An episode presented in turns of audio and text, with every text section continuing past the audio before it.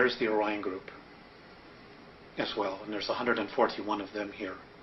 And they're from Ursa Minor, Ursa Major, Rigel, and Betelgeuse, uh, from, from that particular group, that particular area of, of, of the star system.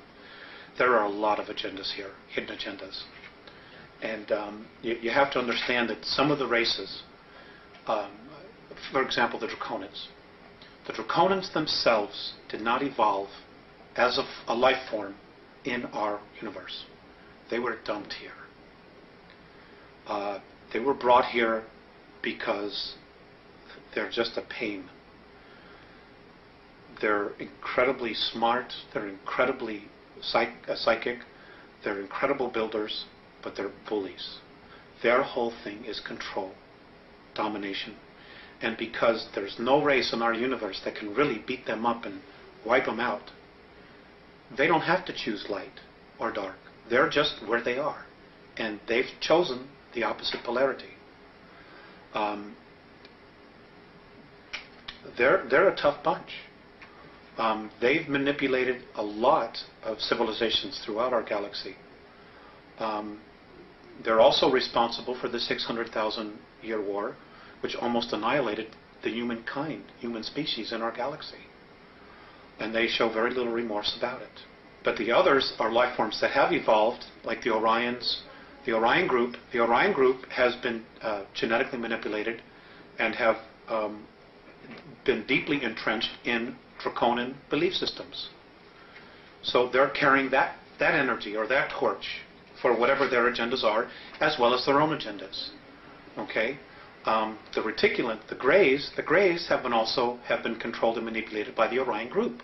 So there is a system, a class system here, um, that's been established, um, and this is very common in in the non-benevolent or regressive extraterrestrial structures, where there's a class system of workers, warriors, uh, administrative or priests, and then the hierarchy, the royalty, um, and, and, the fact that the way we're being treated, um, and the fact that there's like no support, supportal government coming, supportal information coming out of our government, or any truth that they even want to discuss, like just coming to the people and saying, look, folks, we screwed up. We need your help. We need to raise a consciousness and start implementing the fact that they don't even want to do that. You know, tells you really, you know, where they're at. Um, uh, what I do know about the Syrians is that between Sirius A and Sirius B, there is a civil war going on there. And a lot of that, and there are also 21 other systems. There's, a, there's war going on in Perseus as we speak. Um, and 21 other star systems are also looking at the potential. And it has to do with the fact that there is now an uplifting of energy in our universe that's occurring. And the two positives, fear and love, are just banging themselves at each other. And, and the intensity is growing, is growing every single moment. Thank you.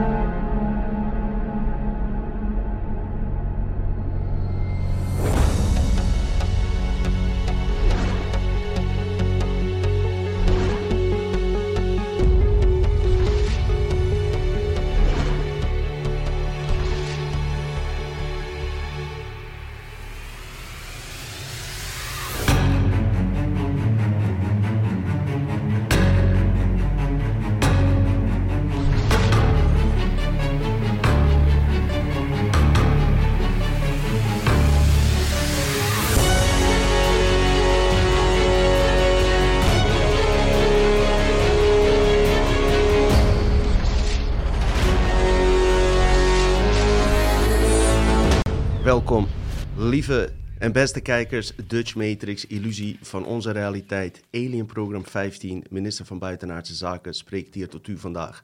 Super leuk dat jullie weer kijken. Bedankt voor de bestellingen. Het boek is inderdaad uit. Vandaar de uh, intro, uh, andere intro dan dat jullie normaal gewend zijn. Het werd, tijd ook wel voor even een andere uh, video ter introductie. Die houden we ook voorlopig aan, ook voor de promotie van dit nieuwe boek dat nu internationaal verkrijgbaar is. De vertaling van de Hek van de Matrix.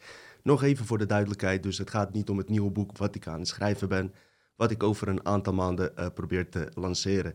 Mensen, eindelijk, dit is voor de hardcore kijkers, ik zeg het nu alvast, en, ja, Alien Program, en het gaat heel diep, uh, deze keer ook.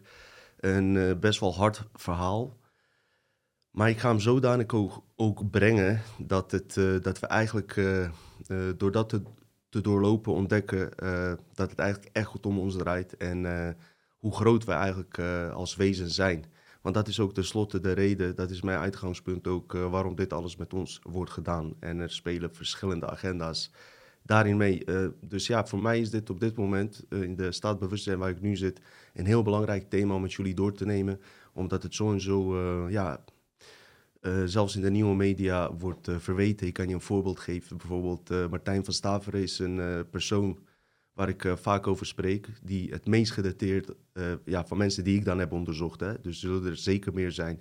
hierover spreekt. En over dit level van manipulatie. Maar ook vooral de kracht van onszelf. En hoe belangrijk het is dat we juist samenkomen. En dat we niet onderling zeg maar tegenover elkaar komen te staan. En dat, dat gebeurt nu ook, ook in de ontwaakte wereld. En vaak zijn we daar zelf ook onderdeel van. Dus het is, ja, ik merk steeds beter op hoe het spel onderling wordt gespeeld met gedachten, weet je wel, over iemand die je dan overdag hebt. heb ik ook vaak. Denk van, hé, waarom heeft hij dit of dat gezegd? Wat alsof af en toe bijvoorbeeld naar ons iets slechts wordt verwezen waarvan ik, waar ik me dan op aangesproken voel. En dan zeg ik nog altijd tegen Simon, wacht maar, ik ga vanavond ga ik een aflevering, aflevering maken, ga ik ze terugpakken. Wil ik gewoon iemand hè, de, de bal terugslaan, wat we hier gewend zijn. Ja, en daar rook, rook je een jointje en dan denk je van, hè, het is toch helemaal niet nodig, joh. Weet je wel? Dus ja, hoe kan het dan dat ik op dat moment een ander persoon ben? Net als in die film die ik laatst heb behandeld bij Hollywood Unmasked, waarbij ze mensen met, met menselijke emoties wordt gespeeld. Waarom ben je op dat moment zo? En iets later dat je gewoon veel anders en relaxter wordt. Nou, ik noemde net het voorbeeld van een jonkel. Gaat gewoon lekker hardlopen. Doe ik zelf ook. En gewoon even je ei kwijt wat ze zeggen. Dus ja, waarom gedragen we zoals we ons gedragen? Dat is een vraag die ik, mij, die ik graag wil onderzoeken. En als je daarop ingaat, kom je gewoon bij een onderwerp uit waar je liever niet op uit wil komen. Daar komt het eigenlijk op neer. En je komt uit op buitenaardse intelligenties die hier invloed op uitoefenen. Dus zonder enige voorkennis eh, van je eigen onderzoek of zonder enige voorkennis van onze eerdere afleveringen, kan ik me voorstellen dat deze aflevering gewoon, uh, dat je die niet kan uh, absorberen. Bekijk hem dan ook als een film. Dit is echt een soort science fiction film die nog niet geschreven is, wat je gaat horen. Ik heb een, uh, het was energetisch ook best wel pittig om hem op te nemen. Dus daarbij wil ik ook zeggen dat ik niet kan beloven om elke week dit soort afleveringen te maken, omdat ik ze ja, vaak zelf moet doen. Er zijn weinig mensen waar je hiermee over kan spreken in de nieuwe media. Mickey van Leeuwen is er een van. En Martijn van Staveren. Dus misschien moet ik uh, met Mickey sowieso ook nog een keer. Lijkt me leuk om een aflevering te maken in het nieuwe jaar. Misschien ja, ja, dit level ook weer te behandelen. En wie weet, als Martijn ooit komt die dit uh, wil toevoegen. Want uh, ik zeg je, deze onderwerpen worden gewoon. ze vallen je geloofssysteem aan. Als je dit wil onderzoeken, moet je echt proberen, hoe diep je ook in de religie zit, of atheïsme, of spiritualiteit, of wat dan ook, moet je proberen aan de kant te zetten. Want anders uh, ga je merken dat je uh, afweergedrag gaat uh, vertonen. Want het is gewoon echt aanval op je, op je bestaan zijn. En als we echt willen weten, als, als we echt aan de slag willen gaan, en dat iedereen gewoon zijn eigen ehm, ontdekkingen kan delen, weet je wel, dat zou moeten kunnen, zou je zeggen. Maar zelfs de grootste namen, weet je, de, de David Eyck van Nederland, Marcel Messing bijvoorbeeld, nodigt Martijn van Staver uit in zijn programma een aantal jaar geleden. En Martijn vertelt ja, hier gewoon, weet je, over zonder uit boeken te lezen, kennis die niet op internet staat, uit zijn eigen ervaringen, ontmoetingen, fysieke contacten met bepaalde intelligenties die hem heel veel hebben. Hij vertelt hierover, plus zijn eigen herinneringen. Hij vertelt dat en zelfs Marcel, van, uh, Marcel Messing, uh, zijn geloofssysteem is zodanig aangevallen dat hij die interview van samenspraak met Martijn van Staveren heeft verwijderd. En daar stond ik echt van op te kijken. Daar ben ik laatst nog achter gekomen. Want ik heb ze allebei echt hoog staan. Uh, ik heb laatst Marcel een van zijn lezingen gezien en dat doet hij voortreffelijk. Heel energiek en uh, ik bleef ook vast. Informatie is onwijs goed. Maar er er kan meer zijn. En het kan zijn dat dingen die in boeken staan, weliswaar anders echt in elkaar zouden kunnen zitten. En dan kan je zeggen van oké, uh, wat geloof je? Geloof je die boeken waarvan je eigenlijk niet weet wie de schrijvers waren? Of geef je iemand de kans die uit eigen ervaring vertelt, waardoor je eerstehands informatie hebt uh, van een persoon. Maar blijkbaar wij mensen uh, vertrouwen dan nog eerder op een boek waarvan je niet zeker weet hoe of wat, dan een persoon die naast je zit, die tijd met je doorbrengt, waarvan je kan voelen of het klopt of niet, of, uh, of iets. Maar blijkbaar uh, was dat bij Marcel niet het geval. En dat is geen oordeel of wat dan ook. Maar het is gewoon even een voorbeeld om, om aan te geven dat zelfs mensen die diep in deze dingen zitten, die over argon te praten, die, die, die donders goed ook weten hoe, ja, in wat voor wereld we leven en waar ze flinke waarheid ook in vertellen. Maar de absolute waarheid, ja, die kan wel eens gedraaid worden. Hetgene wat ik drie jaar geleden dacht, toch denk ik nu iets anders. En waarschijnlijk over twee jaar uh, wordt dat ook een beetje bijgedraaid. Je leert steeds meer en meer. En ik, ik denk dat het belangrijk is om dat te accepteren. Dus dit gaf ik even als, als voorbeeld, niet als haat, want ik heb nogmaals heel veel respect voor Marcel. Sterker nog, omdat er nu heel veel heen en weer wordt geschoten in de nieuwe media mensen onderling elkaar best wel dissen en zo. En zat ik gewoon echt te twijfelen of ik überhaupt dit voorbeeld van Marcel Messink uh, zou willen geven. Ik was net naar de kapper en, en op een gegeven moment zat ik van... Hey, hoe ga ik dit brengen zonder dat het overkomt alsof ik iemand wil beledigen of wat dan ook. En op een gegeven moment zei die Turk tegen mij... Abi, gaat het wel met je? Je zit al een paar minuten in jezelf te praten, weet je wel. Dus een hele eerlijke jongen, mijn kapper. Die hey, gaat het wel goed met je? Maar ik zit dan dit voor te bereiden omdat niet mijn bedoeling is om mensen te beledigen of wat dan ook. Maar dit zijn gewoon even een paar uh, feiten die ik spit. En uh, ze kunnen hier altijd weer op, uh, woord op geven. Iedereen is hier ook altijd welkom geweest. Het feit dat ze hier niet zijn, weet ik niet waardoor het komt. Bij deze, iedereen is welkom. Ik, ik, wil over alles praten. Ik vind het alleen vreemd als iemand zeg maar, zo ver is met zijn bewustzijn, afleveringen verwijderd van zijn programma die hem niet aanstaan, zeg maar. Ik heb hier platte aarde mensen gehad. Ik geloof nog steeds niet in platte aarde, maar ik heb wel respect voor mensen die het onderzoeken. Ze hebben hele interessante verhalen erover, maken we. Ik heb genoeg mensen hier gehad ook die, waar ik het niet mee eens ben, heb ik ze ook zelfs uit laten praten, niet eens in de discussie mee gaan, want ik gun diegene zijn tijd om zijn verhaal te vertellen. Zo zie ik het tenminste, want uh, we klagen over mainstream media dan soms censureren, maar in hoeverre doen we dat dan zelf ook als ons iets wordt, wordt, verteld wat we eigenlijk niet willen horen? Goed, we gaan nu naar het echte werk. Dat gaat over twee insiders die ik uh, nu naar voren ga brengen. Ongelooflijk. Ik heb gisteren echt met mijn handen in het haar gezeten hoe ik dit allemaal uh, ga vertellen. Omdat er vooral bij de tweede insider, uh, Alex Collier, zoveel dwarsverbanden en raakvlakken zijn over hetgene wat ik van Martijn heb geleerd en wat uiteraard ook andere mensen vertellen. Het, zijn, het is niet alleen Martijn, alleen die vertelt er echt heel gedetailleerd over. Maar die informatie is bij mij en ja, bij weinig mensen nog uh, uh, beschikbaar. Het wordt wel steeds groter en groter. Die allerdiepste manipulaties waarover wordt ges gesproken, zeg maar, van de entiteiten die boven Kabal staan, boven de piramide. En um, deze man, Alex Collier, uh, die heeft daar gewoon in 1994 interviews over. En die praat over dingen, die was de tijd ver vooruit. Je moet je voorstellen, David Icke was in die tijd net met geopolitieke laag bezig, net aan het ontdekken. En deze man was al zo ver, dus die wil ik zeker naar voren halen. Tweede stuk, en eerste stuk gaat over Phil Schneider.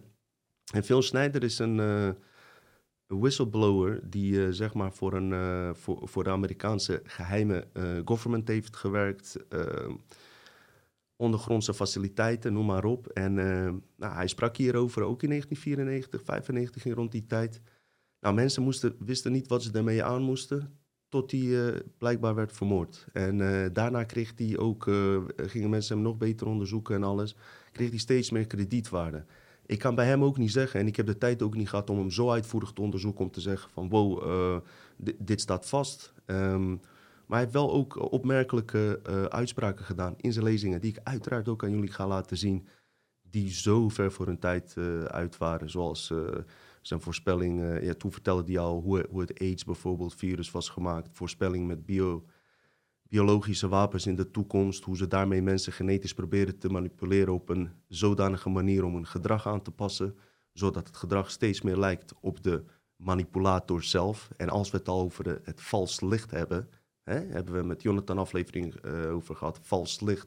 wil ik in deze aflevering vooral mij dus niet richten op mensen die vals licht verspreiden. Want dat doen we allemaal omdat we nog steeds echt niet uh, de ware waarheid die in ons zit uh, tot ons beschikking hebben. Dus waarschijnlijk ben ik daar ook onderdeel van, zonder dat ik dat weet. Dat geldt echt voor de meeste van ons. Maar als we het over vals licht hebben in deze aflevering, daar wil ik ook dan mee afsluiten. In de connectie met Project Bluebeam. Um, is van wie schijnt er dan met die zaklamp? Wie is degene die schijnt met dat licht? Dus dat is even het uitgangspunt, lieve mensen.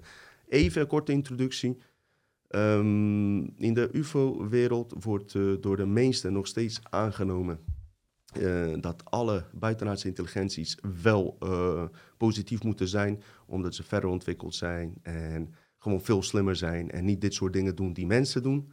Uit mijn onderzoek, en dat heb ik, vind ik ook best wel hard kunnen maken met getuigen, gedocumenteerde getuigen die in militaire complex hebben gewerkt, al vanaf de Tweede Wereldoorlog, vanaf de operatie Paperclip, wanneer de geheime ruimtevaartprogramma's ontstonden en de mind control programma's waar iedereen over spreekt.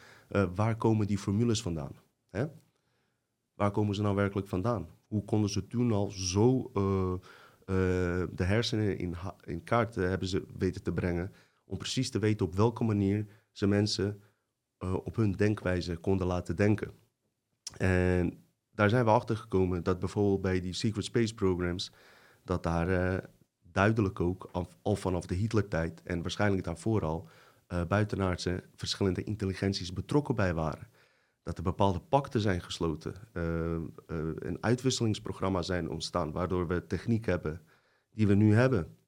Aan de andere kant moest daarvoor iets worden ingeleverd. En dat waren inderdaad uh, een pact waarbij een beperkt aantal, was de eerste afspraak, uh, menselijke wezens uh, voor experimenten, ondergrondse en interdimensionale experimenten konden worden gebruikt. Vooral op het testen van hun emotie en hybridiseringsprogramma's die ik straks nog uitvoeriger ga behandelen, omdat ik ook hiermee iets mee te weten ben gekomen hoe ze, ja, hoe de reptilians, en de, draconische rassen die onder die kunstmatige AI-godintelligentie vallen, hoe zij ook uh, niet alleen via projectie, maar ook via uh, het aanpassen van lichamen een nieuwe ras creëren die er wel uitziet, nog steeds zoals uh, die ras altijd ongeveer heeft uitgezien, maar wel met het gedrag en de genen van de, van de manipulatoren zelf.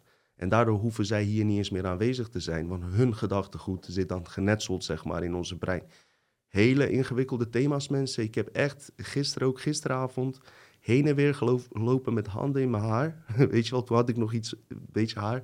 Hoe ga ik dit brengen? Ik, ik, ik, ik, begrijp het net zelf net aan goed, dus ik hoop, normaal lukt het me altijd, dat ik het op een uh, soort van chronologische wijze kan brengen. Vooral wat Alex Collier jullie hier uh, uh, straks straks gaat vertellen. En weet je wat het is? Uh, waarom het goed is dat we dit soort dingen bespreken? Uh, ook in de nieuwe media, mainstream media, vertellen mensen je vooral uh, wat je moet denken. En ik vertel je in deze podcast hoe je moet denken. En dat is het grote verschil.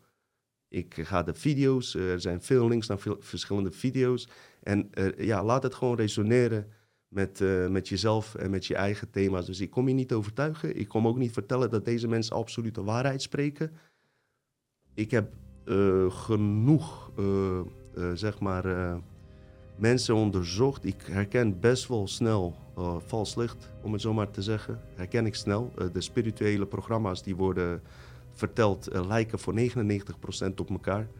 Um, maar dit is gewoon andere koek, wat je gaat horen straks. Dus uh, ik heb er zin in. Ja, en we beginnen bij Phil Schneider. Phil Schneider is een uh, Amerikaanse whistleblower. Uh, vermoord naar verluid volgens vele UFO-onderzoek, complotten. er klopten veel dingen niet bij zijn zogenaamde... Vol, volgens mij is hij op papier, had hij zelfmoord gepleegd... Of, nog een beetje onduidelijk. Maar Philip Phil Schneider zijn vader, was een, uh, werkte zowel voor de Duitsers als voor de Amerikanen. Nou, mensen die Operatie Paperclip uh, kennen, vinden dat niet vreemd. Want die Amerikanen en Duitsers zijn eigenlijk al voor de Tweede Wereldoorlog al met elkaar geconnecteerd geweest. Dat vertel ik in mijn nieuwe boek wat meer daarover. Voor de Operatie Paperclip waren er al, ehm, was er al een verbond tussen de nazi's en de Amerikanen. En die is zeer goed gedocumenteerd. Dat, uh, dat bewaar ik even daarvoor, want dat gaat hier even niet over. Maar wat ik alleen wil zeggen, hij komt uit een familie die best wel uit die uh, Navy-dingen komen, noem maar op. Oscar Snijder heette zijn vader. uiteindelijk bleven ze in Amerika dus wonen en Phil Snijder, die, die ja, was ook een onderdeel geworden van de industriële complexen. Naar zijn zeggen had hij het recht om informatie in te zien van niveau 3, wat ze noemen. Dat, gaat, dat is best wel ver, zeg maar. En daar heeft hij heel veel dingen in kunnen ontdekken. En wat hij ook ontdekte, inderdaad, is dat er gewoon een werkelijke uh, samenwerking bleek te zijn tussen UFO's en tussen UFO's, tussen buitenaardse intelligenties en onze militaire complexen. Uiteindelijk is die naar buiten getreden, omdat hij zelf ook bizarre dingen heeft meegemaakt. Ook met die wezens, wat ik je straks ga vertellen. En op een gegeven moment was hij er klaar mee. En hij, hij vond dat de mensheid het recht had om gewoon dit te weten. Hij heeft, ik denk anderhalf, twee jaar, heeft hij lezingen gegeven in Japan, Canada, VS, verschillende landen gereisd. En, op een gegeven moment op een mysterieuze wijze uh, was hij dood. De video ga ik straks uiteraard laten zien. Ik uh, leid hem even als uh, volgt in van een, van een lezing hè, van Phil Snijder zelf. Het is altijd goed om die mensen zelf te horen natuurlijk. Um, een bizarre voorval was is dat zij in Dulce, New Mexico... Nou, velen van jullie weten dat daar schijnbaar dus ondergrondse basissen zijn. Althans de, de ingangen van. Want de basissen zelf schijnen iets verder te, te liggen... Uh, zijn gigantische grote basissen. Volgens mij in Amerika totaal 130 daarvan zijn er gebouwd. Dus een soort van Area 51 uh, eh, dingen.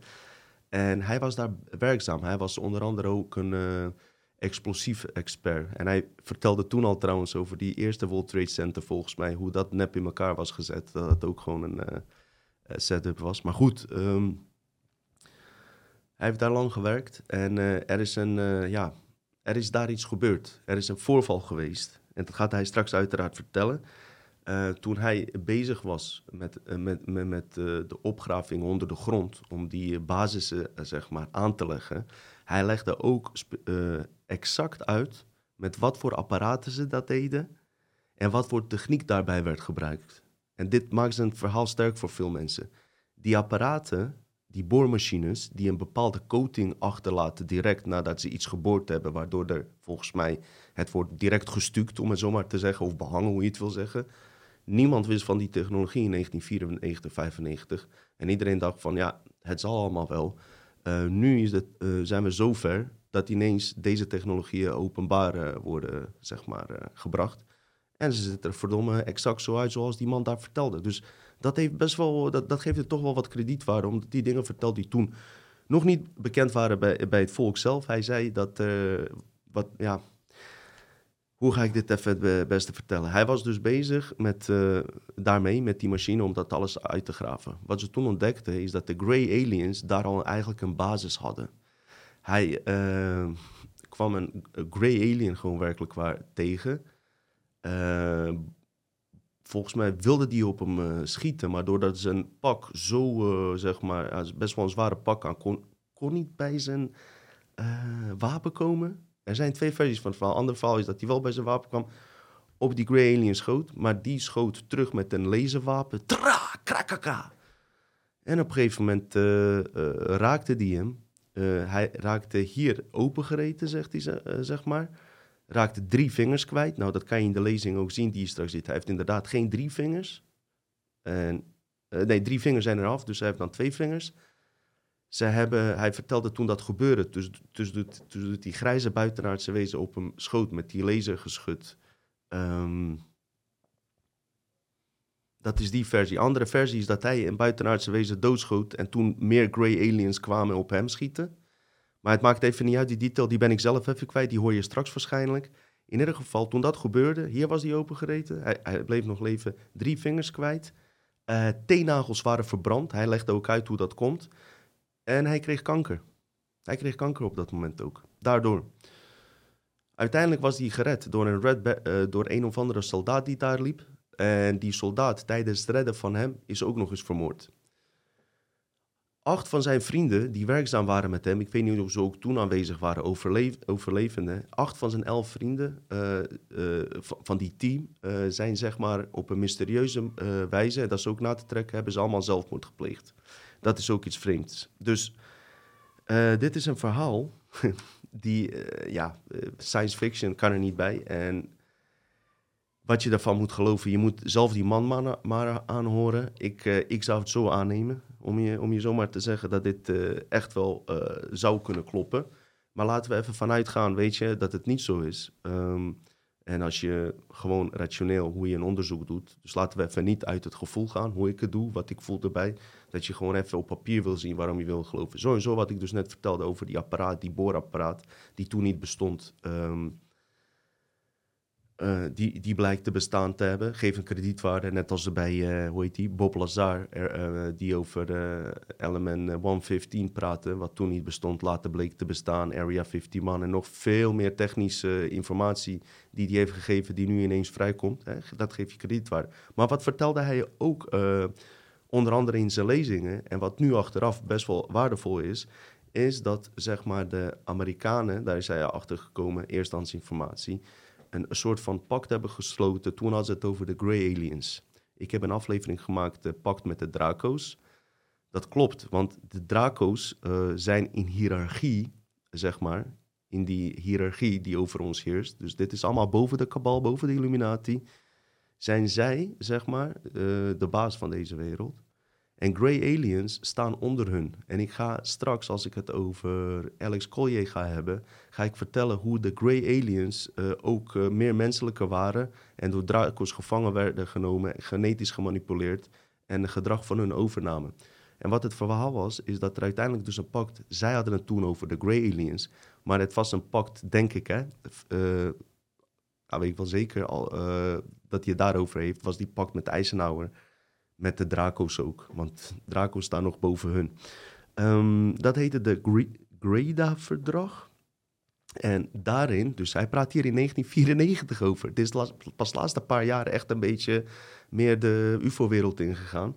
Um, de, daar die pakten zijn gesloten, waar ik het ook inderdaad eerder over had. Dat um, zij waren bang, hoor dit, en dit is ook een heel belangrijk punt. Het is een heel belangrijk punt, die ik eerder heb aange, aangehaald. Iedereen is, uh, kijkt, ze, uh, zegt wel eens van, heeft het over die incident dat zeg maar de kernwapens in die kernoorlog, wanneer toen de kernoorlog bijna Manhattan Project en zo, en toen, toen er gevaar was voor kernoorlog, en dat is zeer goed gedocumenteerd, zowel bij de Russen als bij de Amerikanen, zijn die kern, kernreactoren uitgezet. Ja? Daar zijn hele gedocumenteerde uh, bewijzen van medewerkers die er open over praten dat ze gewoon uh, toestellen, ja, uh, objecten in de lucht zien, ja, boven de basis. En een paar minuten later worden hun kernreactoren uitgezet. Zowel Amerikanen als Russen scheten in hun broek, want zij denken constant dat, dat zij het zelf zijn, weet je wel, dat, dat het hun tegenstanders zijn. Maar het waren die intelligenties die het uit hebben gezet. Dus wat zegt 90% van de UFO-wereld? Zegt, zie je wel, het zijn de good guys, want die willen niet dat wij atoomoorlogen gaan voeren. Maar zo simpel zit dit dus niet in elkaar. En dus, daarom is dit dus een fucking belangrijke aflevering. Daarom is het jammer dat mensen, uh, dat dit soort dingen niet... Uh, uh, komt wel. Binnen korte tijd gaat dit ook echt veel massaler worden. Ik bedoel, vier jaar geleden praatte ook iemand over, over vaccinaties en noem maar op. Kijk nu, weet je. En geloof me, alles is aan elkaar gelinkt. Zelfs die vaccinatieprogramma, alles. Alles zal je ook iets beter begrijpen na deze aflevering. Dus wat gebeurt er? Um, zij hebben die reactoren uitgezet omdat ze bang zijn dat wij deze aarde kapot maken. Natuurlijk, want het is ook. Uh, zij willen ook niet dat wij elkaar kapot maken, want we zijn hun slaven. Dus als een, even terug naar Amerika. Je gaat naar een, uh, bijvoorbeeld een, iemand die slaven heeft, die op het veld heeft werken. En die slaven hebben onderling ruzie. Dan gaat toch, toch ook die baas, die slavenbaas, die heeft toch ook liever niet dat ze dat ze zeg maar die uh, zijn hele tuin in de fik gaan steken. Uh, doordat zij oorlog hebben met elkaar. Snap je? Beetje in die trant moet je het bekijken. Het, zit wat ingewikkelder in elkaar dan we denken. Dus, maar de overheid. Uh, ze hadden contact opgenomen met de overheid. En, die, uh, en in die contact zeiden ze: wij geven jullie zeg maar technologie. als jullie maar stoppen met het kernprogramma. Nou, toen heeft Eisenhower gezegd, dat ga ik niet doen, want de Russen die zetten het alsnog door.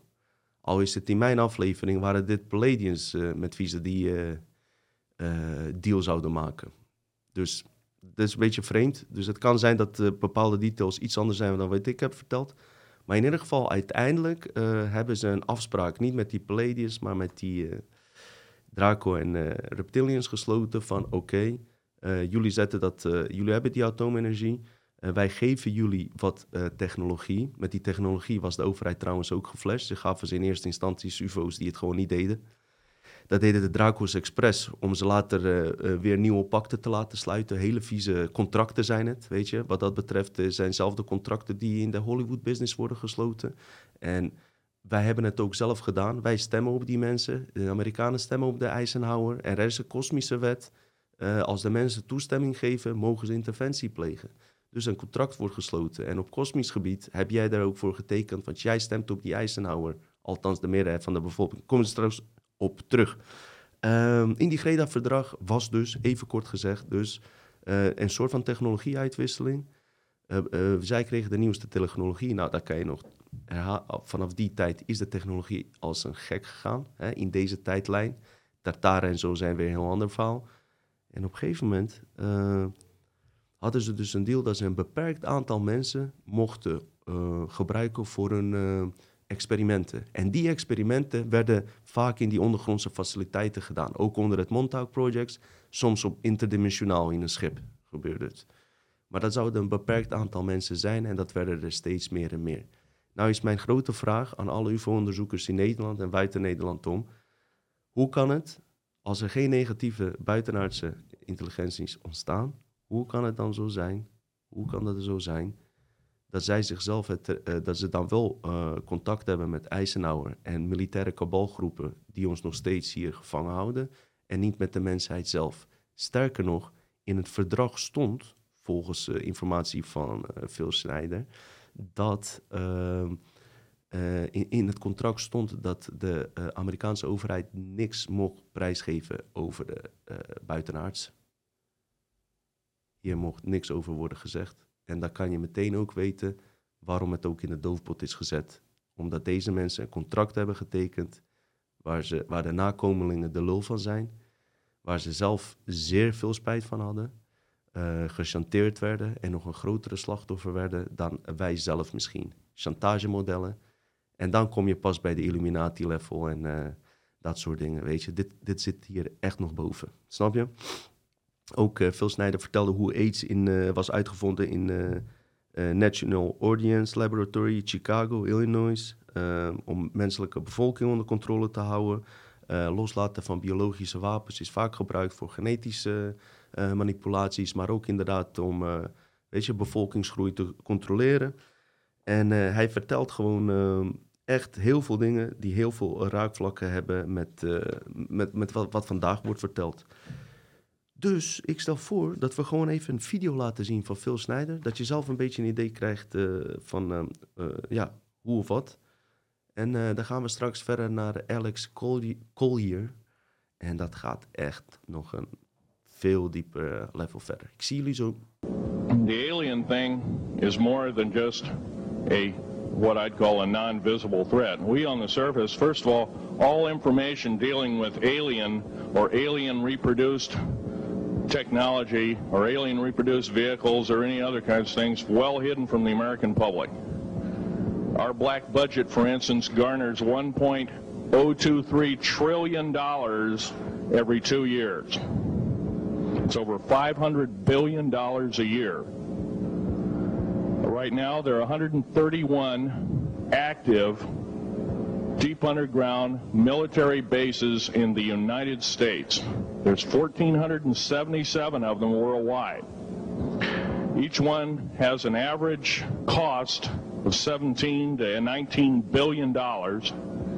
Each one is uh, built in the site. Uh, oh, it used to be it'd take a year to two years to build each one, and now they're capable of building a couple of them a year uh, with sophisticated methods. Another thing I want to reach to you is that during the unbelievable part, I was involved in building another base onto in inside of Dulce, New Mexico, which is Los Alamos Laboratory.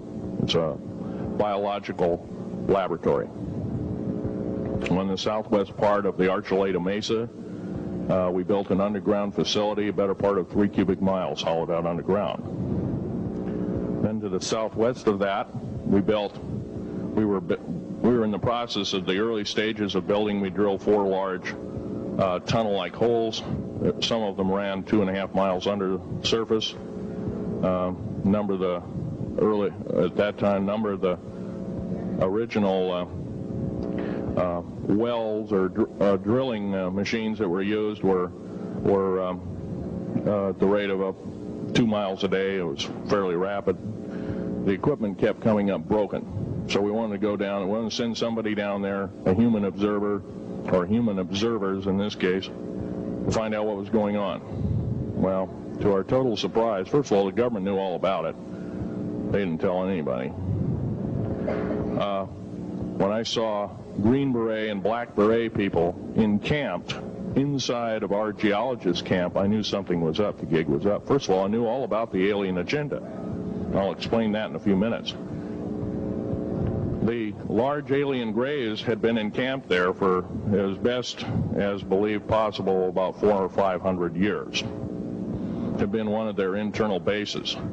And we we drilled holes right on top of it all the stinking air, all the black sooty air came right out as soon as one the first hole was sunk, and all this soot came up, and well, that's when it all all the hell broke loose. Really, all started.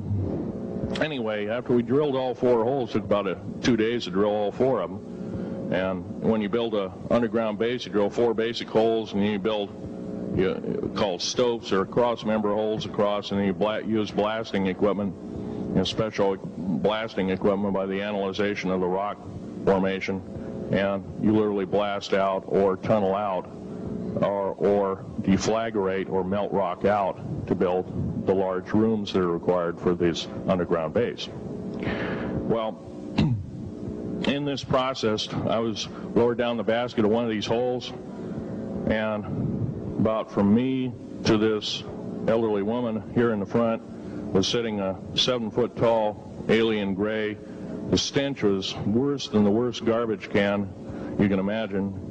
Uh, the person was, at, or the entity was absolutely horrible. I didn't waste any time. I reached for my pistol. At that time, as an engineer, I didn't have time to carry all the Folderol of one of these big submachine guns that all the sea spray and the yellow fruit and the, all the uh, outer perimeter and inner perimeter security people carried. I carried a little Walter PPK pistol with a nine-shot clip. This is in late August of 1979. Now, you got a regular suit of clothes, you got a regular clothes on, plus you're in a almost like a spacesuit environment, and you're reaching for a gun. It's it's not the easiest thing to do, and then to pop a clip in it and start shooting. And I killed two of them. Yes, they're mortal, and they do die. However, in the process, uh, one of them did this. I all I remember is that he just kind of waved his hand in front of his chest, and the next thing I know, this blue beam hit me and just literally opened me up like a fish, and every, uh, burnt burnt my fingers right off of me, and it was some form of electrical force because the kind of like hit being hit by a lightning bolt burned all my toenails off of me. Uh, completely crispy crittered my left foot, burnt the shoe right off of me. Um, all I remember was the smoking remains, and I'm laying almost, I'm still conscious, but in and out of, I didn't remember much. And there was a, a Green Beret that was right behind me that risked his life. In fact, he died. But he risked his life. He shoved me back in the basket and hit the button and took me up. I wouldn't be alive talking to you today It wasn't for him. I'm forever indebted. He lost his life. 66 Secret Service agents, Green Berets, Black Berets, crack troops lost their lives because the government, our United States government, lied, did not tell us anything about the alien threat. There's a war underneath there, and I'm d- talking dead serious. The New World Order, the alien agenda is one and the same. It's world takeover and the decimation of the population of this planet. Now, I'm going to tell you something a little bit different about the alien species. The bad news ones, there are nine races of alien populations. To look at a human being as a bag of food. They're not cannibals. They don't eat the flesh and the bones and all that kind of stuff. They use the glandular secretions of animals and human beings as a mixture of the vitamins for their food. They get high off of our adrenal gland substances called adrenal chrome. It's, a, it's something like uh, cocaine to them. Now, what can we do about it? We right now, if we do nothing, we can do nothing about it, and it'll continue to go on basically will be led in the dark, and you'll keep seeing more and more people disappear. Right now, there's 100,000 children totally unaccountable through FBI archives, cannot be traced anywhere. They haven't been murdered. Nobody's ever seen them. I think they're hauled underneath in some of these bases, and they are summarily done away with, and they are literally eaten. Now, that is a scary thing indeed. Some, and I'm not asking you to believe me in total. I am asking you to seriously do enough homework that you can go out in through the public record, through the congressional records, find out who's voting for what, and go from there. Do your own program, do your own agenda, and do your own speaking out. And if enough of us do this, there is some saving grace. Ja, ja, het is wat, het is wat. Oké, uh, voordat ik uh, naar uh, Alex Collier ga en, en Drummondham Perspective, zijn ja, contacten, fysieke contacten met die wezens waar hij al vanaf 94 over spreekt. Wat Phil Schneider ook vertelde, de agenda van die Grey Aliens is ook geweest, en dat hebben ze van hun meesters Draco Reptilians geleerd, om zeg maar, hun doel was, um, in, ik weet niet in hoeverre ze daarmee zijn, volgens mij is dat ook niet echt soort van gelukt, maar om via genetische manipulatie, zeg maar, de mensheid um, in uh, vergetelheid te brengen van wie ze nou werkelijk uh, zijn geweest. En een nieuw gedachtegoed te implementeren. Hoe ze zich horen te gedragen. Uiteraard wat weer goed uitpakt uh, in hun gedachtegoed. En ja, wat is het verschil in gedachtegoed? Dat, dat, daar vertellen zij niet veel over. Maar ik heb jullie eerder verteld over de uh, organische bronrealiteit, uh, gedachtegoed daarin, waar iedereen op hetzelfde uh level elkaar respecteert, ongeacht dat de ene meer vermogens heeft dan de ander. Gewoon respectvol, vrij van expressie. En een ieder wezen de kans geven en de tijd om zich op zijn eigen manier te ontwikkelen. Kunstmatige intelligentie, al die wezens, die, hè, die draco's, draken, alpha draconiërs die we straks gaan bespreken. Een deel van Grace, deel van menselijke rassen, wij dus zelf nu ook vallen eigenlijk onder een grote invloed van die AI-god. En dat is, de, dat is gewoon kunstmatige intelligentie van miljarden jaren oud, zeer intelligent, dat hier uh, heerst. En dat is ook de oorzaak dat we in deze situatie terecht zijn gekomen. Dan moet je even kijken naar die, dat verhaal van de designers waar Martijn over vertelt, waar ik ook wel eens wat over heb verteld. Hoe dat allemaal een beetje is gegaan. Misschien kan ik wel wat daar, uh, straks daar uh, wat dingen mee koppelen en aan elkaar vastbinden. Weliswaar op mijn eigen manier. Dus uh, je hebt de kans dat ik de details gewoon niet vertel uh, hoe ze werkelijk ook zijn. Dus het is een beetje ook mijn eigen inbreng. Breng ik hierin hoe ik dit zeg maar waarneem. Wat er wordt verteld. Dus uh, die genetische processen en manipulatie zijn, worden voor verschillende doeleinden gebruikt. Een ander doeleinde is om ja, geboortebeperkingen, zeg maar. Daar ga ik straks over hebben. Waarbij gewoon vooral vrouwen werden afgeslacht en een aantal vrouwen zodanig uh, uh, ja, met hun baarmoeder werden gemanipuleerd dat, dat er nieuwe wezens uitkwamen met gedachtegoed van die mensen. En andere klonen, als het ware, werden gewoon als slaven gebruikt, naar andere planeten gebracht. Of als voedsel en dat soort dingen. Dat is een keihard verhaal. Maar dan ga je ook beter begrijpen waar die offeringen, zeg maar, waar die voor dienen. Um, wat voor doeleinden dat heeft. Weet je wel. En waarom die Illuminati uh, hier zoveel macht heeft. En wat er bij die, bij die offeringen, ja, wat het technische verhaal daarachter is. Achter die gruwelijke dingen waarbij kinderen worden geofferd en zo. Dus heel bizar. Ik ga nu naar Alex Collier en ik ga jullie vertellen eens in de zoveel jaar ontdek ik iemand waar, waardoor ik gewoon gefascineerd raak. Gewoon positief geobsedeerd bijna. Van wauw, iets, iets totaal nieuws. Ik heb dat met een paar mensen gehad. Dolores Cannon heb ik dat gehad. Met Martijn van Staveren. Nu ook met deze man. Waarom? waarom?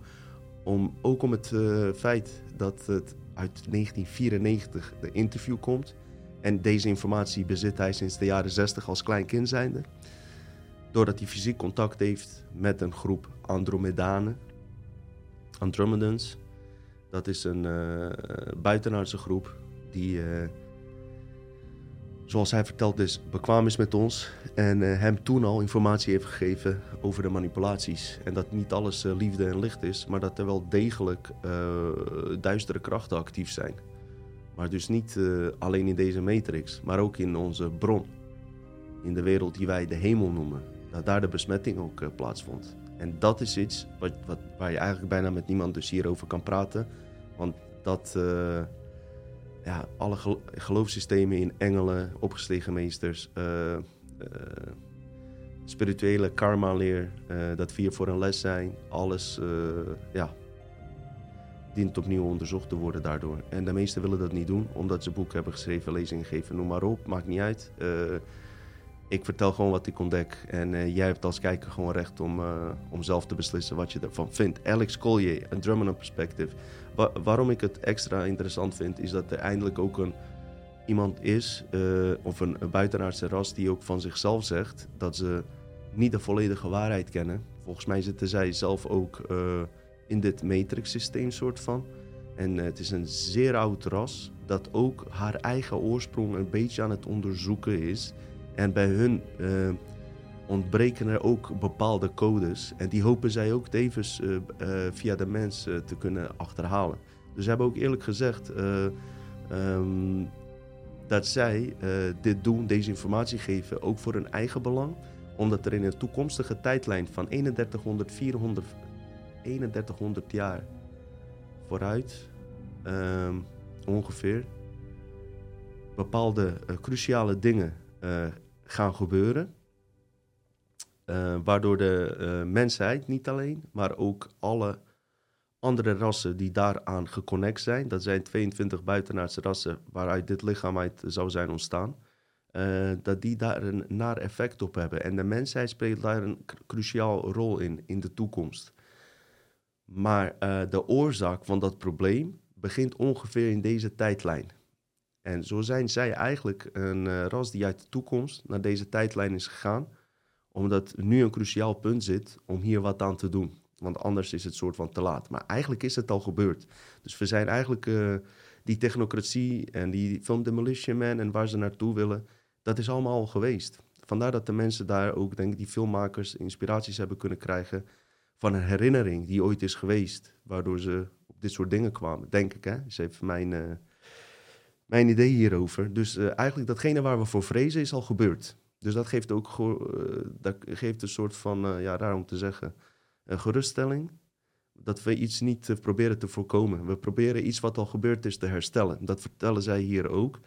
Ze vertellen er ook bij over de manipulaties, over de engelen en over het geloof Jezus en alle andere profeten. Hoe, dat, hoe die scam hoe ja, dat in elkaar is gezet allemaal. En uh, hoe makkelijk de mens eigenlijk te misleiden is. Doordat er inderdaad uh, tien strengen van zijn twaalf strengen DNA verwijderd zijn. Toen de draconiërs achterkwamen dat, uh, dat niet alle mensen NPC's waren. Maar dat er ook bronwezens in deze lichamen zitten. En dat, daardoor raakten ze eigenlijk in paniek. Omdat ze niet begrepen hoe, hoe onze emoties werken. En dan zie, dat zagen zij als een aanval op hun omdat wij geen technologie nodig hebben, zeg maar. Om uh, bijvoorbeeld de tijdreizen kunnen we met onze mind. Um, uh, we kunnen naar andere werelden gaan. We kunnen werelden scheppen met onze gedachten en hartsfrequentie. Terwijl uh, die groepen die ons veroveren, dat niet beheersen. Daar komt het eigenlijk op neer. Heel zwart-wit gezet, gezegd. Dat konden ze vroeger wel. Zijn dat ook kwijtgeraakt. En ze proberen dat ook, zeg maar, ehm, weer terug te krijgen, die groepen. Ehm, maar dan wel eh, onder hun eh, eh, controle, zeg maar. Ze, ze willen wel onze gaven, maar ze willen er eigenlijk misbruik van maken. Even heel kinderachtig gezegd. En daarom gebeurt dit allemaal wat er gebeurt, vertellen ze. Zij zijn dus uit de toekomst gereisd om die boodschap door te geven. En hun kernpunt is altijd al geweest: jullie moeten dit zelf doen. Sterker nog, wanneer bij jullie die emoties ontwaken, kunnen heel veel andere rassen hier hun voordeel uittrekken en, uh, en, en, en uit hun uh, besmetting komen. En daarom laten ze zich dus ook hier niet zien, zeggen ze ook meteen. Omdat wij zo en zo een, een van de weinige rassen zijn in het universum die onderling strijdt en eigenlijk zichzelf vernietigt. Plus de codes die vrijkomen, of de genetische codes die we nu dragen, zijn besmet. En daar hebben ze niks aan. Pas op het moment dat ze ontsmet worden, die codes, en de ware kracht in ons vrijkomt, en dan is er meer kans ook op contact en wat groter contact. Dat verhaal zit ook veel complexer in elkaar. Dus ja, het is, iets echt. Uh, ik hoop dat ik het even op een goede, goede volgorde uh, even ga uh, vertellen. Dus waar ze vooral mee komen is dat licht wat we zien, wat wij vaak denken, dat is de God, dat is alles dat je er ook van zou kunnen uitgaan dat het manipulatie is, dus vals licht. En ja, wie zijn diegenen die met de zaklamp schijnen, zeg maar. Negatieve lading uh, hebben een aantal wezens, vertellen ze, uh, een groep. Ze hebben het niet over kunstmatige intelligentie. Waarschijnlijk weet, wisten ze, weten ze dat, kan ook zijn. Uh, ze zijn zelf ook nog op onderzoek uit. Die met technische macht, technische vooruitgang die ze hebben, want ze lopen voor op de mens, die draconiërs, zeg maar hebben ze al, al die tijd uh, zich kunnen voordoen als goden en allerlei manipulaties op ons kunnen uitoefenen. Uh, ze zijn meesters in genetica, meesters in uh, mensen geloofsovertuigingen aansmeren. En die gaan veel dieper dan je zou denken. Dus niet alleen de drie, drie, grote religies, atheïsme ook bijvoorbeeld. En spirituele leer, heel veel spirituele dogma's waar, waar wij over hebben gehad van ja, uh, waar komt het eigenlijk vandaan? Waarom nemen we het zomaar aan? Hoe mooi zo klinken. Je moet ervan uitgaan, deze, deze wezens zijn zo intelligent dat ze het niet echt heel makkelijk gaan maken dat je gaat ontdekken dat je misleid wordt. En wat die wezen zeggen, gebruik je gezond verstand. Uh, uh, denk onafhankelijk. Uh, word eens samen, want ze gaan jullie tegen elkaar uitspelen. En uh, vooral uh, mensen die hier met deze thema's bezig zijn, zijn een groot gevaar. En die worden ook uh, steeds meer uitgespeeld. Dat is iets wat Martijn mij al, ons, die, die daar naar zijn lezingen kwamen, vertelt al een paar jaar daarover. Dat we daar ook echt voor dienen te waken. Dat mensen elkaar niet uitspelen, weet je. Dus voor mij is het ook altijd heel lastig, omdat ik met bepaalde dingen met andere dingen, mensen niet eens ben, om het dan zodanig te brengen dat je ze en respect geeft en tegelijkertijd uh, wel zegt waar het op staat. Dus het is soms lastig. Soms lijkt het alsof ik iemand is, maar dat bedoel ik niet zo. Want de bedoeling is wel dat we met elkaar samenkomen en dit gaan oplossen. En dat kan de mensheid, dat zeggen zij ook. Die vermogen hebben wij. Daar heb je ook niet uh, alle mensen voor nodig. Uh, volgens hun was het zo als er 10% van mensen een beetje die setting hadden, dat er dan, dan al heel veel in werking kan worden gezet. En uh, ze vertellen ook onder andere, ik ga er straks dieper op in, ik laat uiteraard de video zien. Vertellen ze ook hoe ze bijvoorbeeld, uh, ja, hoe de mensheid uh, misleid wordt met verhalen van, ja, hoe moet ik dat zeggen? Um, ze vertellen dat er kernoorlogen waren en de reden van die kernoorlogen waren voor de verandering van de atmosfeer zodra het atmosfeer verandert en zuurstofgehalte, um, daarmee uh, kan je ook de mens genetisch mee veranderen. En zij vertellen dat het 3500 jaar geleden zuurstofgehalte bijvoorbeeld op aarde 34 tot, tot 38 procent was. En momenteel is dat minder dan 17 procent. Dus er is wel iets degelijks aan de hand met de aarde en vervuiling. Uiteraard niet de manier die uh, de media ons voorschotelt. Maar dit is weer een voorbeeld waarbij een um, waarheid wordt gebruikt. En ik heb ook altijd al gezegd, al, al drie, vier jaar geleden, ook in interviews... Uh, aarde gaat wel degelijk naar de kloten door ons gedrag en door, door bepaalde redenen. Hè? Maar of, of wij daar echt daar schuldig aan zijn, of de grote industrieën en bedrijven, ze proberen het altijd op ons te verhalen om hun eigen agenda door te drukken. Dus ook, ook weer een voorbeeld van de aarde. Je kan niet zeggen, er is niks aan de hand met de aarde, weet je? Eh, Kijk maar naar al die eh, oceanen, hoe vervuild ze zijn met plastic en zo. Dat, weet je, dat kan je niet ontkennen. Dus er zit daar ook wel een waarheid in. Momenteel 17%. Zij zeggen, eh, elke medici zal je zeggen, zuurstofgehalte onder 15% gaat het menselijke lichaam zelfs dood.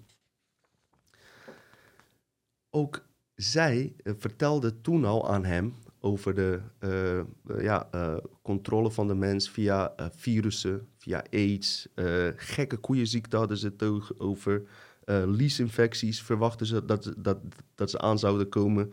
En dat komt gewoon weg omdat er krankzinnige mensen, wij noemen ze nu psychopaten, ik zou ze eerder ja, gemanipuleerde mensen onder mind control aan de macht zijn. En zij hebben ons gewoon verkocht. Zij hebben de menselijke, uh, ja, gewoon uh, bevolking op aarde contracten getekend. Gewoon contracten, die wurgcontracten die in Hollywood zit, die stammen daar ook vanaf.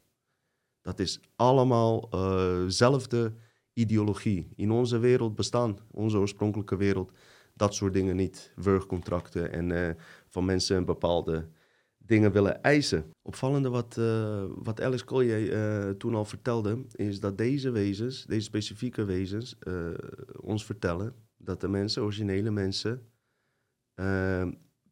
meest gewoon een uitgeëvolueerd ras is. Die hebben zich al miljarden jaren geleden helemaal uitgeëvolueerd. Ja? En in principe hoeven ze niks nieuws te leren daarmee valt eigenlijk ook dat hele spirituele model dat we hier voor lessen komen, wat eigenlijk in alle spirituele leren wordt verteld, waar ik zelf ook iets in heb gezien. Hè, je komt hier voor lessen, volgende leven ga je karma afronden. Allemaal manipulaties, eh, hebben ze ook verteld. Dat is allemaal om je in de matrix te houden.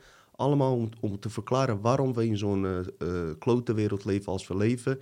Omdat ons wordt aangepraat dat we bepaalde karma moeten verwerken. Omdat we in onze vorige leven dit of dat zijn geweest. Allemaal onzin. Wat zij vertellen, mensen zijn uitgeëvalueerd en iedereen, zelfs die draconiërs, zien ons eigenlijk als de koning, koninklijke royalties, bronroyalties van het universum. Het is enige ras uh, die eigenlijk alle mogelijke uh, processen heeft doorlopen, dat geen begin en geen eind kent en ongekend groot is. Zo, zo gigantisch is het. En dat tegelijkertijd is ook de reden waarom ze dat met ons doen door hun eigen angst en waarom ze ons onderzoeken, waarom zoveel uh, buitenaardse ontvoeringen zijn en zoveel uh, documentaties waar niet over mag worden gesproken. Juist om datgene, de emoties en onze uh, creatievermogen, die willen ze ook graag bij zichzelf hebben. Als je dat koppelt aan buitenaardse ontvoeringen, die bijvoorbeeld, ik noem maar wat, um, Dr. Jacob, Jacobsen uitvoerig in zijn verschillende boeken heeft omschreven, ging het ook precies daarom. En dat waren gewoon wezens die niet echt empathisch waren. Nou, dan heb je aan de andere kant heb je dus uh, heel veel mensen die uh, zeggen dat ze een uh, hybrid kind hebben in een andere dimensie. Simon Parks is er een van, maar ik zie ook verschillende andere mensen. En dat die wezens gewoon dat goed bedoelen. dat schijnt dus ook allemaal gewoon, gewoonweg niet zo zeg maar te zijn. ze doen het voor hun eigen belang. Al kunnen ze soms zo goed manipulatief zijn om zelfs uh, bepaalde vrouw hè, die daarbij wordt betrokken om die hybride kinderen te baren, uh, zodanig onder mind controle te zetten dat zij denkt dat ze het goede doet, zeg maar. Maar uiteindelijk zijn ze met een eigen agenda bezig, die ik straks nog beter zal uitlichten, maar waarbij ze dus uh, nieuwe ras creëren die wel op ons lijken, maar gedachtegoed hebben van hun. Een soort van, zoals wij nu die reptiele brein hebben, maar dan nog meer uitgebreid. Dus van buiten zie je weinig verschil. Maar van binnen ja, worden, worden we andere mensen. En stap voor stap willen ze die klonen steeds meer invoegen op, op aarde. En als wij dan sterven, zijn er ja, een soort van alle nieuwe generatie klonen, nieuwe generatie mensen. Sterker nog, duizenden schijnen al onder ons te lopen. En het zou me niks verbazen, zal jou zeker ook niet verbazen. Ook vooral in de COVID-tijd, hoe sommige mensen reageren op alles. En uh, hoe snel ze afhankelijk zijn van dingen. En uh, je zit gewoon, uh, heel veel mensen zeggen ook, er lopen heel veel zieloze mensen. Uh, NPC's noemen wij ze al een tijdje. Dus ja, ik, ik, ik zeg nogmaals, ik, ik, was zo onder de indruk om dit te zien. Want die Alex Collier, Collier die heb ik afgelopen anderhalf, twee jaar natuurlijk voorbij zien komen. Ik heb wel eens twee of drie minuten iets van hem gezien, maar om de een of andere reden nooit de tijd gehad om eens grondig te onderzoeken wat iemand te eh, melden heeft. En dan ontdek je dat, denk je, wow, dit had ik veel eerder moeten doen. Ik heb, daarom beschouw ik het als compliment dat mensen nog steeds mij wel eens een mail sturen of vertellen van... eh, ik heb Dutch Matrix voorbij zien komen, nooit gedrukt op de aflevering zelf, weet je wel. Ik denk van, ah, iets anders, iets anders. En dan gaan ze erin en ja, eh, werkt het bijna verslavend. Misschien is verslavend geen goed woord, maar dat je gewoon bijna geobsedeerd bent. Dat is voor mij een compliment, hè. Zo- zolang je in je eigen kracht staat natuurlijk. Dus eh, ik heb dat nu echt bij hem. Ik denk, wauw, wauw, weet je. En vooral de boodschap die daarachter zit van hoe mooi en hoe groot wij werkelijk zijn. We zijn nog groter dan dat je in de spirituele wereld wordt verteld. Je bent geen onderdeel van een god. Je, je, je bent dat. Je bent de schepping zelf. Snap je? Heel bizar. Ik ga naar Alpha Draconiërs. eh, wat hun perspectief daarop is. Wat ik ook mooi vind, zij zeggen nogmaals, eh, en dan zegt die Alex Collier, ik weet niet alles, niet alles. Dit is vanuit ons perspectief, hoe wij dit bekijken. Het zit veel ingewikkelder in elkaar.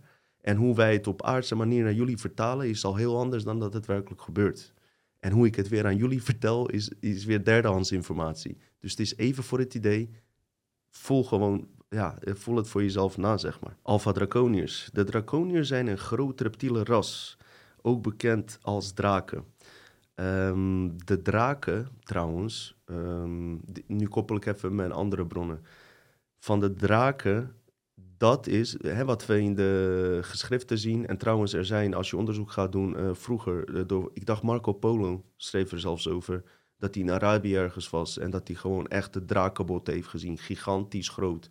Eh, we hebben natuurlijk in de boeddhistische wereld, wordt vaak met draken symbool gebruikt, eh, China, Japan, noem maar op. Eh, ik, ik ben ervan overtuigd, ik heb er geen eh, direct bewijs voor, maar ik ben ervan overtuigd dat die beesten gewoon hebben bestaan. Maar ehm, ja, dit heb ik even van Martijn. Wat ik heb begrepen is dat draken eigenlijk de nummer één zijn. Die, die hebben dus van die AI-god de alle meest geavanceerde codes die je maar kan bedenken en krachten bij zichzelf geïmplementeerd. Zo heb ik het begrepen. Hè? Ik, eh, ik weet niet of het exact zo was. Dus eigenlijk de alles overheersende kracht. En aan, aan de top is die AI-god. Ja? Dat is een quantumcomputer. Je kan je niet voorstellen hoe intelligent die is. AI, kunstmatige intelligentie. Ik hoop dat je nu ook een beetje kan linken van de opkomst van de AI nu. En dit waar ik hier nu over spreek. Wauw, ik, ik ben van onder de indruk nog steeds. Dus, dan heb je een groep die heet de Alpha Draconiërs. Dat zijn niet de draken. Maar zij hebben vleugels nog steeds eh, die eigenlijk geen eh, doeleinden meer hebben. Maar ze noemen zich Alpha Draconiërs, dus de hoogste rang tussen de reptilians. Omdat zij zeggen dat die vleugels nog van de draken afstammen. En dat is hun echt alle opperste wat, wat er is. En daardoor zijn zij de hoogste in de rang. Zij zijn die ja, blauwbloed bloedlijn, wat ook weer gefokt is met menselijke wezens. Het woord blauw bloed gekoppeld aan koper, waardoor het blauw bloed wordt, Rothschilds en zo. Dat, zij hadden ook echt, zeg maar, in die voorfamilies blauw bloed, staart. In, in die tijd kon je nog heel veel dingen terugherkennen, weet je. Maar na generaties, generaties zien ze er steeds menselijker uit. Dus laat, eh, zij vertellen dat die Alpha Draconiërs aan de top van de hiërarchie staan. Van deze eh eh, Orionrijk, zeg maar. En wat er is gebeurd. Eh, ja, eh, ze vertellen hierbij. Ze zijn 4,5 tot 7 meter hoog.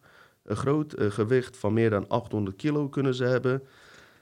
Gewoonweg verschrikkelijke wezens. Wat ze er ook bij zeggen, en zeg ik er ook altijd bij. Niet alle reptilians zijn negatief. Het is ongeveer 50-50.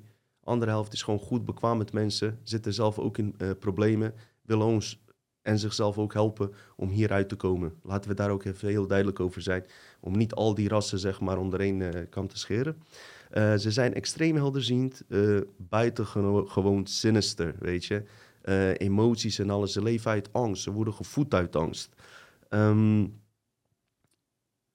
wat hun is verteld, wat uit hun archieven komt, van die Andromedanen, is dat deze ras uit een ander universum, ja, eh, dat er een groep van hun gewoonweg hier is gedumpt in ons universum. Ze zijn gedumpt bij de sterrenstelsels Alpha, Dra- Alpha zo heet die sterrenstelsel volgens mij. Waarom hebben ze ze daar gedumpt? Omdat de leefomgeving in die stelsel het beste past bij hun. Dat is wat hun werd verteld. Die wezens hadden ook het idee dat zij de enige wezens waren in dit universum. En hun is verteld, dat zeggen ze zelf, dat zij ook de eigenaar daarmee hiervan zijn. Op een gegeven moment gingen ze verder reizen naar andere planeten, want hun techniek is gigantisch, uh, natuurlijk uh, veel verder uh, dan wij ons kunnen voorstellen. Zijn ze naar andere planeten gaan reizen en daar kwamen ze andere wezens tegen, waaronder ook mensen. Maar omdat zij die, onder die AI-driehoekpyramide van de, de, sterkste en de slimste heerst, weet je, onder die gedachtegoed gingen ze ook rassen veroveren.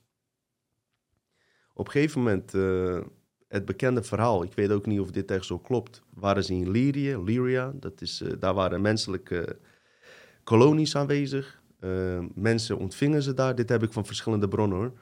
Maar hun, zij vertellen dit al dus 30 jaar geleden, dat is opvallend. En daar kregen ze bonje met mensen. Zij, zij dachten dat mensen iets van hun wilden. maar, mensen waren daar aan het verbouwen, voedsel en alles. En zij waren daar zeer in geïnteresseerd. En zij wilden op een gegeven moment controle over die voedsel hebben weet je. En daar kregen ze bonje mee met mensen, zijn er oorlogen uit ontstaan.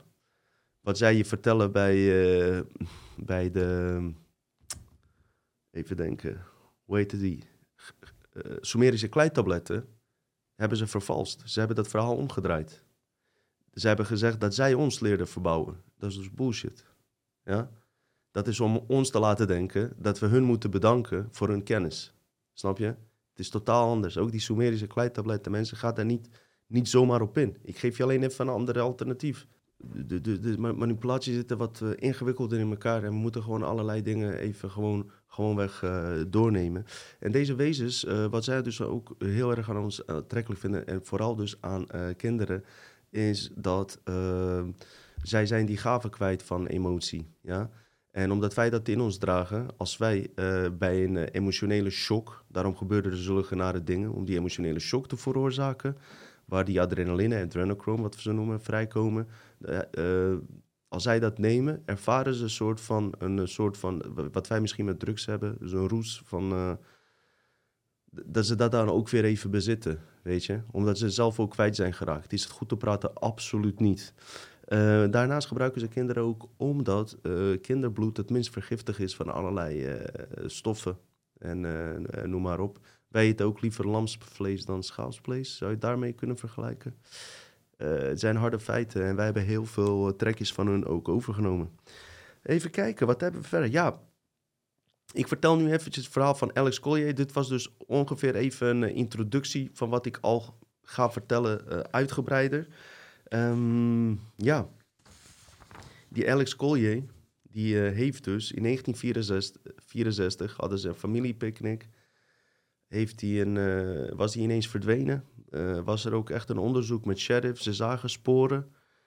En wat ik heb begrepen, ze hebben op een totaal andere onlogische plek teruggevonden. En hij sprak heel erg gedetailleerd over verschillende ervaringen als kind al zijnde die hij had met uh, wezens uit Andromeda, waar ik het net over had. Hij is zelfs een keer 90 dagen in een schip geweest en heeft daar echt gedetailleerd met, met hun kunnen leven. En, uh, en heel veel uh, uitwisseling hebben ze ja, gedaan. Wat ook interessant voor hun was om mensen wat beter te begrijpen.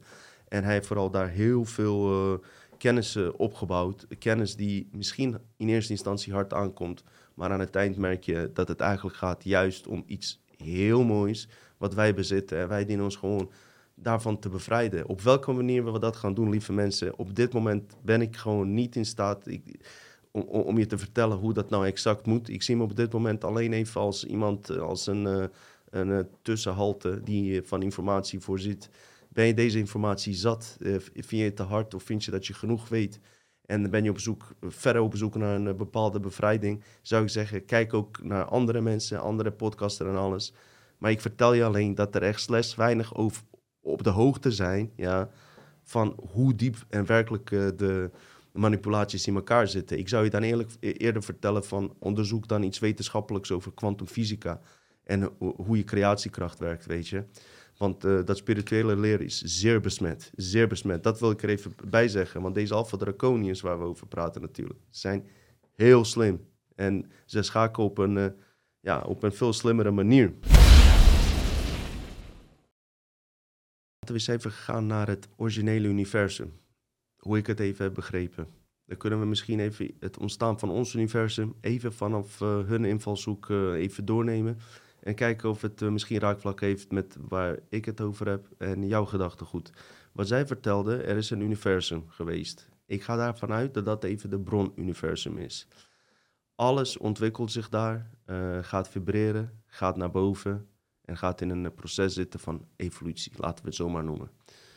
Wat er gebeurde in dat universum is dat sommige atomen, bewustzijnsvelden, noem ze hoe je wil, zich niet wilden evolueren en daardoor gingen ze lager vibreren en werden ze steeds zwaarder en zwaarder.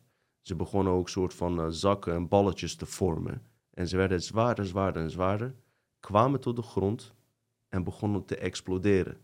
En volgens hun zijn dat zwarte gaten. Elke galaxy heeft een eigen zwarte gat waar die uit is ontstaan. Schijnt ook uh, na te trekken zijn dat het ook zo klopt. Zou kunnen.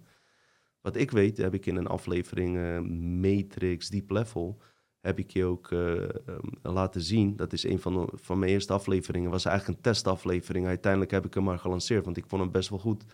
Uh, zie je mij in een jas zitten, alsof toen uh, gascrisis was, geen verwarming. Was gewoon een testaflevering. En ik vond hem goed, ik dacht ik lanceer hem. In die aflevering heb ik gezegd... Ehm, als je kijkt wat de wetenschapper, volgens mij die Jim Gates, die, die had het erover... dat in de zwarte gaten uh, als je diep genoeg graaft, dat je zelfs binaire codes kan vinden met ene en nullen. Nou, als we vanuit gaan dat dit uh, universum, wat volgens hun een hologram is van 31 miljard jaar oud of zo, gigantisch oud, een hologram, hadden ze toen al over, hè? Dus die Matrix-film was nog niet uit, 1994, hologram. Uh, dan zit daar wat, zou daar wat in kunnen zitten. Ze hebben ook in die zwarte gaten volgens mij ook pixelachtige tafereelen ontdekt, weet je, waar eigenlijk foto's uit ontstaan en dat soort dingen. Het is uh, best wel interessante materie. Kijk die aflevering uh, nog een keer, zou ik zeggen. En misschien moet ik nog een keer een deel 2 maken over de matrix-theorie. Zo, ja, misschien zou ik dat eens een keer moeten doen. Um, ja, die wezens dus, of tenminste, uh, en, en, volgens hun zijn zo, uh, zo dit universum zeg maar ook ontstaan. Daar waren zeg maar biologische robots. Zou best wel kunnen kloppen. onder andere met het verhaal van de designers die voor hun experiment die biologische robots hebben uitgezaaid. Hè? En wat er toen eigenlijk is gebeurd ook globaal, is dat die verovergroepen, ja, uh, tot een grote schrik op een gegeven moment achterkwamen dat in die biologische uh, robots, wat ik noem, maar dat zijn gewoon lichamen waar wij nu in zitten, dus dit waar wij nu in zitten, dat daar ineens uh, starseeds zich in bevonden. mensen met oorspronkelijke mensen, de royals, die eigenlijk uit het originele universum komen. En dat was voor hen een hele grote schok. Ze waren daar heel erg bang voor. Dat ontdekten ze toen ze emoties gingen onderzoeken. Um, ze begrepen niet dat sommige van die wezens gewoon uh, uh, ja, hele bizarre emoties hadden. En zelfs de positieve buitenaardsen begrijpen onze emoties ook niet. Ook niet hier op aarde. Ze zeggen, ene moment zitten jullie met iemand te lachen. Of zitten jullie met iemand te spelen. En vijf minuten later zijn jullie aan het vechten. Of ze gaven een voorbeeld van een ehm, van een Amerikaan toen der tijd, uh, die een, uh, een, een, een uh, politieagent die een zwarte man doodschoot in Amerika. Tenminste, hij schoot hem neer. En nou, die man die, die viel neer en op een gegeven moment rende die politieagent achterna om hem naar een balans te brengen, om hem weer tot leven te brengen. Zij zeggen, wij begrijpen die logica niet hoe jullie denken, weet je. Dat is wel interessant. Dus Um, waarom waren ze ook bang voor, uh, voor mensen? Omdat ze inderdaad wisten dat mensen in staat zijn gewoon dingen te, uh, ja, te laten ontstaan, als het ware, die gevaarlijk voor hun zouden zijn. Omdat mensen met hun gedachten werelden kunnen creëren. Zij kunnen alleen via techniek de werelden creëren. Daarom hebben ze, want mensen hadden toen dan blijkbaar nog 12 DNA-strengen, hebben ze 10 DNA-strengen er, eraf gehaald. Om ervoor te zorgen dat mens niet in zijn volledige capaciteit zit. Hebben ze niet, eens met niet alleen met DNA gedaan, maar ook met atmosfeerverandering. Eh, het is eigenlijk, wat, wat zij vertellen, een frequentieoorlog. Ze hebben hem dus in een andere fre- frequentie gezet. Martijn vertelde over uitgeschakelde eh, oorspronkelijke geometrieën. Dat we ons niet meer eh, kunnen uitdrukken daarin. En dat klopt ook. Ze willen ook niet dat we een eigen zelfexpressie hebben. Ze willen dat we hun gedachten goed hebben. En dat is allemaal terug te herkennen in deze wereld. En ehm, wat zij ook vertelde, eh, als mens een eh, wereld schept, dan schept hij een wereld waar die mensen dus alle vrije wil hebben. En die dracorassen zijn juist eh, een, een, een, scheppen werelden die gebaseerd zijn als natuurlijke bronnen. Waar zij eigenlijk van kunnen eten en wat, wat alleen maar pro- profijt voor hun is, zeg maar. En we hadden het natuurlijk net over de Grey Aliens en hun agenda en die pact die ze sloten. Hier volgt iets wat misschien hieraan eh, eh, te koppelen is. En hiermee geeft eh, Alex Collier ook meteen aan een voorbeeld eh, hoe deze meesters in manipulatie eigenlijk te werk gaan. in dit geval wat ze met de Grey Aliens hebben gedaan. En o- op wat voor manier ze eigenlijk hun onder mind control en ja, in, in een gevangenis ook als het ware hebben gezet. Hij vertelde eh, als volgt: eh, De Grey Aliens woonden op Zeta Reticula. En een deel van hun, eh, volgens mij was dat al een deel dat een beetje besmet was hè, met die kunstmatige intelligentie. Die was uit op kolonisatie en die ging op verkenning uit, noem maar op. Eh, dit was allemaal 893.000 jaar geleden gebeurd. En ehm, eh, die Greys kwamen eigenlijk eh, in, in deze galaxy terecht, of hier om aarde in de buurt, niet wetende dat het al door de Draco's, zeg maar, eh, werd gekoloniseerd. Dat, dat zij daar de baas van waren. Dus ze hebben die groep met, met heel veel wezens, hebben ze gevangen genomen van die Grey Aliens. Hebben ze bijna alle vrouwen afgeslacht. Mannen gebruiken ze dus als slaven. Die vrouwen die ze over hadden, daar deden ze genetische eh, manipulaties op. Met de reden om het geboorteproces onder controle te houden. Hoe doe je dat? Via vrouwen, weet je. En de kinderen die vervolgens geboren werden, eh, dat waren dan de Grey kinderen met het gedachtegoed van, eh, van de Orion-rassen. Hoe hun denken. En op die manier heb je iemand eigenlijk. Je hoeft, hem, je hoeft niet over hem te heersen. Je hoeft niet constant achter hem aan te lopen. Je hebt hem onder controle. Je kan inloggen in zijn lichaam en hem besturen hoe je wil. Als dat wezen niet weet dat, dat hij ook een oorspronkelijke essentie in zich draagt. Daarom is het belangrijk dat we ook hebben ook over twee soorten intelligentievormen die we in ons hebben. Uit het hart en uit het brein. Denk je alleen uit het brein, dan ben je heel snel vatbaar voor mindcontrole. Dat is het belangrijkste uitgangspunt die we nu eh, horen te weten. Voor het geval dat je zelf bang wordt om overgenomen te worden. Gewoon hier naar binnen gaan, je, je, je hart ingaan en intuïtie daaruit volgen. Hebben we natuurlijk eh, vaker eh, besproken. Ehm, die Greys willen, eh, die vallen dus nu onder die macht van de reptilians. Ehm, waarom zijn zij vaak betrokken bij die ontvoeringszaken? Ehm, ook om de taken voor die reptilians uit te voeren, maar ook tegelijkertijd voor zichzelf, omdat ze ook weten dat ze besmet zijn, graag van die besmetting af willen komen. Hè? Wat ik even de artificiële, die black goo-achtige intelligentie eh, noem, waar de Draco zelf ook mee besmet zijn, al geven ze dat niet toe. Ehm, ze willen er vanaf, terwijl ze eh, onderdeel van het probleem zelf zijn. Dat is wat zij vertellen. En toen moest ik meteen ook aan ons mensen denken. Wij willen ook van allerlei dingen af, terwijl we zelf een onderdeel daarvan uitmaken. En dat dienen we ook eens een keer in te zien. Die Grey Aliens in, eh, in 1931 kwamen, ook Hitler hebben be- benaderd. En Hitler gewoon toen gewoon weg nee zei. Want je kan gewoon als overheid nee zeggen. Ze kunnen je niet dwingen. Het, het, het is kosmisch zo gezien. Maar op het moment dat jij een contract tekent met de duivel, dan geef je een soort van toestemming. Ook op een kosmisch wet. Weliswaar met een omweg, maar je doet het toch. Ik weet ook niet wat ik hiervan moet denken. Maar dit is precies wat het geval was. Toen zijn, hebben ze met Amerika be- bepaalde eh, deals gesloten. En wat ze dan vervolgens doen, is ook tijdlijnen, een, tijdlijnen in het verleden aanpassen. Ze hebben tijdreistechnologie, Waardoor ze in het verleden, en dan kunnen we meteen op die Sumerische eh, kleitabletten en verschillende ar- artefacten die gevonden zijn, dus ook eh, zeg maar ehm eh, Nag Hammadi boeken, ehm, eh, dode zeerollen, ja, die kunnen ze gewoon door de tijdlijnen heen terug eh, erin zetten, ja. Een heel mooi ver- verhaal maken wat super klopt bij jouw eigen onderzoek en wat wij vertellen, maar dan net zo schrijven dat je op een cruciaal punt, wanneer mensen tot zijn echte ontwaking dient te komen, dat die informatie er dan niet in staat, maar dat je die kracht juist in iets externs zoekt. Beetje in die trant moet je zien. Dat deden zij dus ook. Dat wil ik alleen vertellen. Eh, je hebt te maken dus met eh, groepen die ook door de tijd kunnen reizen en die zelfs met, eh, met historisch materiaal jou kunnen manipuleren. Ja, dit, dit, is, dit gaat echt diep, hè. Dus ik stel voor dat we gewoon eh, de man eh, zelf aan het woord laten, Alex Collier. En de kans is groot dat ik...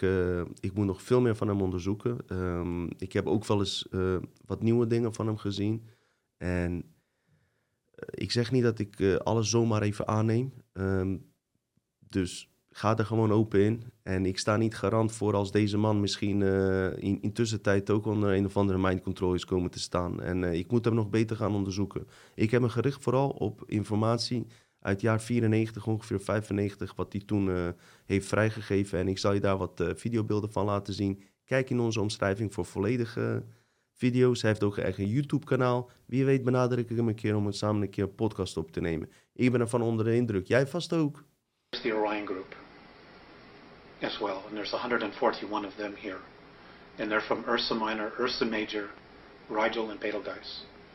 Uh, from, from that particular group, that particular area of, of, of the star system. There are a lot of agendas here, hidden agendas.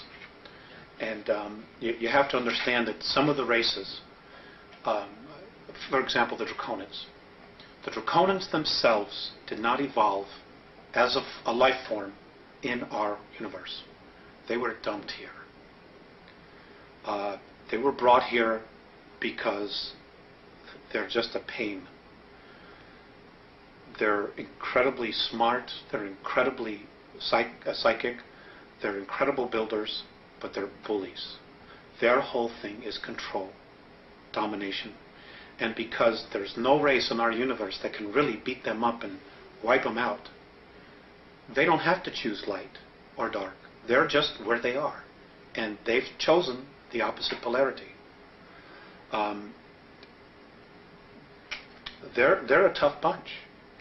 Um, they've manipulated a lot of civilizations throughout our galaxy. Um, they're also responsible for the 600,000 year war, which almost annihilated the humankind, human species in our galaxy and they show very little remorse about it. Uh, hopefully, they'll they'll be leaving soon. um, but the others are life forms that have evolved, like the Orions. The Orion group, the Orion group has been uh, genetically manipulated, and have um, been deeply entrenched in draconian belief systems. So they're carrying that that energy or that torch for whatever their agendas are, as well as their own agendas. Okay, um, the reticulant, the Greys, the Greys have been also have been controlled and manipulated by the Orion group. So there is a system, a class system here, um, that's been established, um, and this is very common in in the non-benevolent or regressive extraterrestrial structures, where there's a class system of workers, warriors, uh, administrative or priests, and then the hierarchy, the royalty um, and the lower you are, the worse you're treated. We have a history of that here on our planet as well, Right. you know, and, and we've been taught this by the aliens themselves. Right. And the Pleiadians very much were part of that as well. For a time, they were very much in that belief system. Well, let's focus. Well, they're, the Greys are trying to create a sub-race that is a, a blend between human culture, the human race, and their race. A kind of a hybrid Sith. Exactly. Um, they're they're they're not being very very successful. Um, and one of the things that they're trying to do is they're they're really looking for the soul. They don't understand the soul. They don't understand our, our extremes of emotions as well because they're very very different from us. Uh, their experiments um, haven't been all that successful there are a lot of emotional problems with that, um, with their, um, because what really makes a human being a human being is our essence, is the spirit that animates the physical form. Well, there's also another factor, and that is that they actually feed off the energy. They're they're vampires. The, the Zeta Reticulan Greys. The Greys, right? They're they're vampires. Is this where we get our vampire legends? A lot of our vampire legends. I, I don't know about that. I don't know if if that has to do with it. I, I don't really know. I wouldn't be surprised, to be perfectly honest with you. Um, but they feed off the energy. They can even bottle the energy and use it for later times.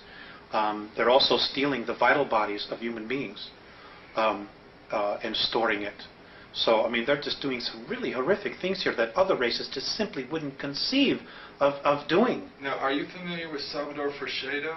No, never heard okay, of him. Okay, he's a gentleman who proposes, uh, he's a former Jesuit pr- priest who proposes the idea that Coliseum-type sporting events are used to vampire energy off the crowds. I wouldn't be at all be surprised. Right. It wouldn't surprise me in he the least. He said, like the, uh, the the sacrifice of human beings in some ancient civilizations here on Earth was uh, a form of belief system that was set up for these beings to vampire energy off of. I wouldn't be surprised at that either. Okay. Now, um, another thing, and there's also one more factor. It is about human beings out for power, selling out their own race. The World Club. Just selling out the rest of us, the human race, for their moment in glory, for their privilege to be with the gods, so to speak, who are who are aliens. That's what it is. To have technology that can take them to the moon, to, to the, the technology that can take them to Mars, that'll give them the technology to do time travel. They totally sold out a race, our history, everything, for their brief moment in the sun. There is no race any better than us. Just because they're different, just because they're more evolved, doesn't mean that they're better. We are equal. We're just not maybe as aware as they are. But that doesn't mean that any race is any better or any less. In fact, we're all equal. So we should not a, worship anybody. Hell, no, absolutely not. That's how we got into this mess in the first place. Right. Um, that, that, that, absolutely. If you want to worship somebody, worship the God within you. That's it. Worship no one else. And if you're going to have a tyrant in your life, let it be that part of you that's critical of you. Let that be your only tyrant. Don't give anybody else any power outside of your physical form to be a tyrant, to control you, or manipulate you in any way. Be yourself. Because if you are yourself, you're a part of God, and that part of you knows what to do. It knows the right way to live. And, you know, and this is really interesting. Because of our genetic makeup, of the 22 different races, and, and all of the DNA and the racial memories that we have and the genetics that we have, because of the fact that we are spirit, do you know, and this is an incredible thing, do you know that the Andromedans actually consider us royalty? They consider us royalty. We obviously aren't acting like royalty, but we're the only ones in our galaxy that can make the claim to having the genetics that we have and the possibilities and the capabilities of doing what we can do as a race. We're the only ones. They actually consider every single one of us royalty. Well, they're Hyperborean. Basically, they're explorers. And uh, they're also genetic engineers. They would just colonize. They would take samples. They would hang a flag and say, this belongs to us, just like we did with the moon. You know, but we, we weren't the first ones there. Um, exactly what, what, what we've done. They were explorers. And they would just go to a place, they would see what was there, they would explore it, if there were minerals that they needed, if there were other life forms, organisms, whatever it was that they needed, they took, and then when it was done, they had enough, they moved on, and just kept exploring and expanding their their realm of, of exploration or territory. And you said they were dumped here. Originally, right. originally they were. They right. were dumped in Alpha Draconis. Nobody knows exactly where they came from, and my understanding is that even in their ancient history, they don't know exactly where they came from. Um, but they they were left in Alpha Draconis because that particular system offered them the highest probability of survival. And from there, they were able to create craft, space travel, I mean, they're magnificent in what they did, and they're to be commended for what they did. But the fact that they need to control and dominate and manipulate to the degree, sorry, I have a problem with that. And so does half, half of the other of the, of the galaxy. Um, that's just the way they are. They're the biggest bully. Nobody can beat them up or wipe them out, so therefore they have no motivation to change. So that's the space they hold. And, you know, the Andromedans actually consider them the ultimate warriors, which says a lot, you know, uh, for whatever reasons. A lot of uh, bullies end up destroying themselves. Well, that's um, that's something that r- may possibly need to happen. We hope soon, or I hope soon. You know, because we need to be free. We need we need to have our shackles that we've been been put put around us let go of, so that we can really evolve.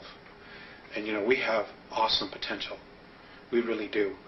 Uh, we have been, as a race, we have been through so much here. We have so much experiences you know, and because of our emotions, which is really our strength, which really sets us apart from all the other races out there, even the other human races, you know, we have tremendous capabilities to, to create things. And, um, you know, but, but we, we need to get clear of what's real and what isn't. You know, we also need to get really clear about being able to create our own future, to create our own reality, and not have somebody say, well, that doesn't work for me, so you're going to have to do this. You know, uh, play God and ruler over us. 133 of them that have been living underground between 100 and 200 miles beneath the surface. They've been here, some of them have been here a, a long, long time. They have lifespans that are thousands of years. Uh, uh, they're carnivorous. They are not friendly to mankind, um, at least the ones that are here. Are you saying carnivorous they eat humans? Yes. And they need to be, they won't eat a dead human. It has to be alive at the time of the killing. Their preference is children. You know, and, and we've been told, we've been told, you shouldn't talk about that. You know, there are, uh, other people say, well, you better not talk about the reptilians. Well, you know, uh, bull. You know, uh, why not? According to the Andromedans, uh, they're responsible for 31,712 children disappearing in the last 25 years from the United States. These children were food. And I'm supposed to just shut up and not say anything about it because people don't want to hear it? That's tough. That's tough. You know, Westchester County, uh, in the last five years, 3,000 children in Westchester County, New York, have vanished without a trace. Where are they going? Why are we allowing this to happen? How And why should people stay in denial about? Now, how are they able to do this? How are they able Hmm. to? How are they able to? How are they able to do it? How are they able to come up out of this from underground and do it, or do they have? There are tunneling systems working? everywhere. They're being helped by the Greys, and also there are groups within the higher echelon that are actually helping them acquire this. So human beings are abducting the kids and giving them to the Greys, who in turn give them to the Alpha Draconans. That's right. That's part of the deal. They won't come up as long as we feed them down there. You understand? It's about human beings selling themselves out. Ja, ja, hij is niet makkelijk, hè? Hij is niet makkelijk. En die, nogmaals, eh weinigen, weinigen die er nu zijn die dit kunnen eh, bevatten. Maar moet je nagaan hoe het op die mensen toen al 30 jaar geleden deze informatie overkwam. Ik denk dat hij voor de meesten toch wel als een gek is verklaard. Vergeet niet dat deze man met grootste namen heeft gewerkt. Eh, Jordan Maxwell, hij is overleden. Eh, ja, misschien wel de oudste co- complotonderzoeker. Richard Dolan. eh, alle grote namen wat je nu op Netflix zit en zo, hebben allemaal contact met hem. En ook die Richard Dolan, wat een geweldige man is, die zei ook, ja, wat ik net al zei, ik ben hier niet klaar voor. Ik kan dit niet bevatten. Ik kom mensen ook tegen van, als dat klopt, Matrix, eh, die Matrix-film, of waar laatst tijd over wordt gesproken, Netflix-serie 1899, waar mensen heel veel dwarsverband hebben gezien met de afleveringen hier.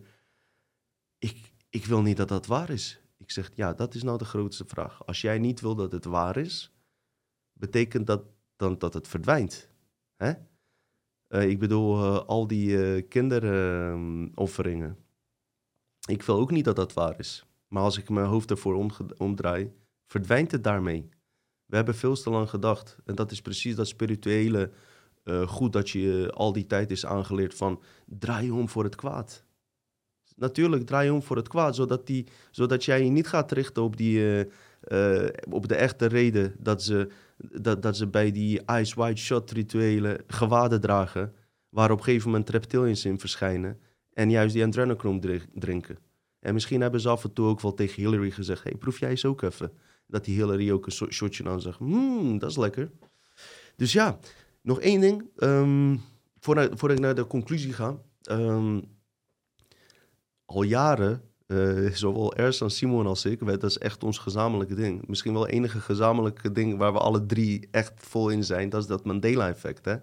Eh, voor mensen die het niet weten, heel veel mensen hebben eh, herinneringen van gebeurtenissen die vroeger zouden zijn gebeurd en ineens blijken ze nu, nu niet zo te zijn. Dus eh, sommige mensen denken dat Mandela hè, overleden is in, in 2000 nog wat, terwijl het veel later was. Heel veel dingen eh, blijken anders te zijn. Eh hebben we ook een aparte aflevering over gemaakt. En toen werd hem gevraagd, dat was wel een lezing van kort geleden, van een half jaar geleden, die ik maar vijf of tien minuten heb gekeken. En precies werd die vraag gesteld, hoe zie jij het Mandela-effect? Kan je dat verklaren? Tot nu toe heb ik nog niet een beter antwoord gehoord eigenlijk, want we doen allemaal suggesties, we weten het niet, weet je wel. Wat hij toen vertelde, en dit was heel sterk. Hij vertelde dat we sinds 2012 in één tijdlijn zitten. Er zijn geen parallele tijdlijnen die daarvoor waren. Dan moet ik even terug naar Martijn's verhaal, want dit is zo goed aan elkaar gekoppeld. Kijk, Martijn vertelt er het meest uitvoerig over, weet je. Maar als ik dit zo even eh, koppel, is het heel interessant. Hoor dit. Ik moet even hier even terug naar de designers. Dan kan ik misschien ook een antwoord op Mandela-effect geven voordat we naar conclusie gaan. We gaan lekker, we gaan lekker. Ja. Oké, designers. Oorspronkelijk deze, dit universum gemaakt voor een experiment. Ja, dat waren de designers. Dat is de hoofdfilm van deze Matrix. Ja, dat is de originele film.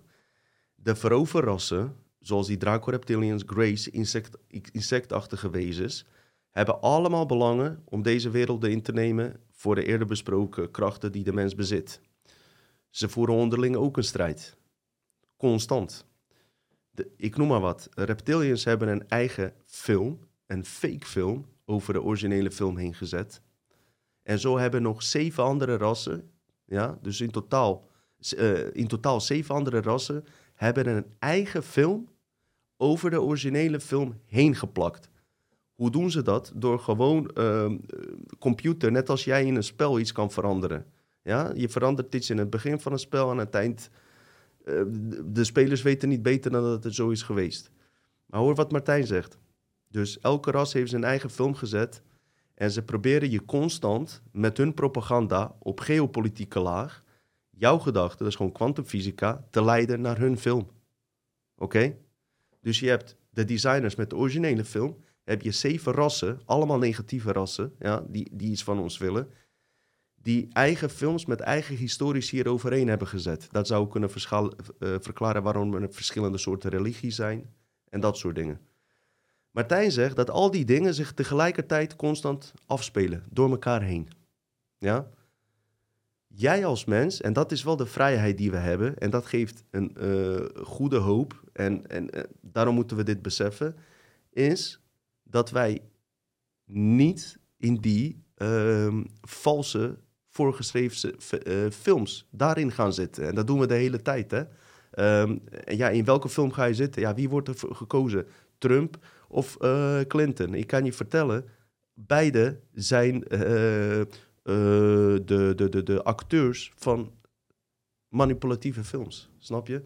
Zo spelen ze dat tijd. Oké, dit is even mijn idee. Hè? Dus als er zeven films zijn gespeeld. Er zijn eigenlijk zeven tijdlijnen. Zeven uh, plus de originele tijdlijn. Oké? Wat hij vertelt, en misschien heb ik dat niet goed begrepen. In 2012 is alles gegaan naar één tijdlijn. En misschien moet ik het niet koppelen aan die films. Dit is even mijn inzicht. Er waren dus meer parallele uh,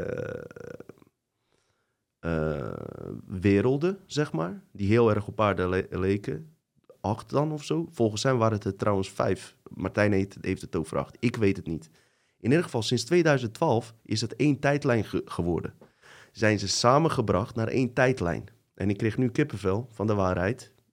Ik weet niet of het waar is, maar ik vind het wel wat. En wat gebeurt er nou? Wij zijn ook alle uit verschillende parallele werelden bij elkaar gekomen in één tijdlijn. Dus jij hebt af en toe herinneringen uit een andere tijdlijn voor 2012 van een event dat nu toch iets anders is. Dus ik hoop dat je dit kan volgen, wat ik net heb gezegd. Ik begrijp het wel zelf. Ik hoop alleen dat ik het eh, goed heb overgebracht. En ik heb tot nu toe een, niet, nog steeds niet een betere verklaring voor Mandela-effect uh, gehoord. En die vraag wil ik een keer Martijn van Staver ook uh, stellen, wat hij hiervan denkt. En als jij een idee hebt, zet het maar in de comments, joh. Hè? Doe het maar. We gaan lekker naar de conclusie, mensen.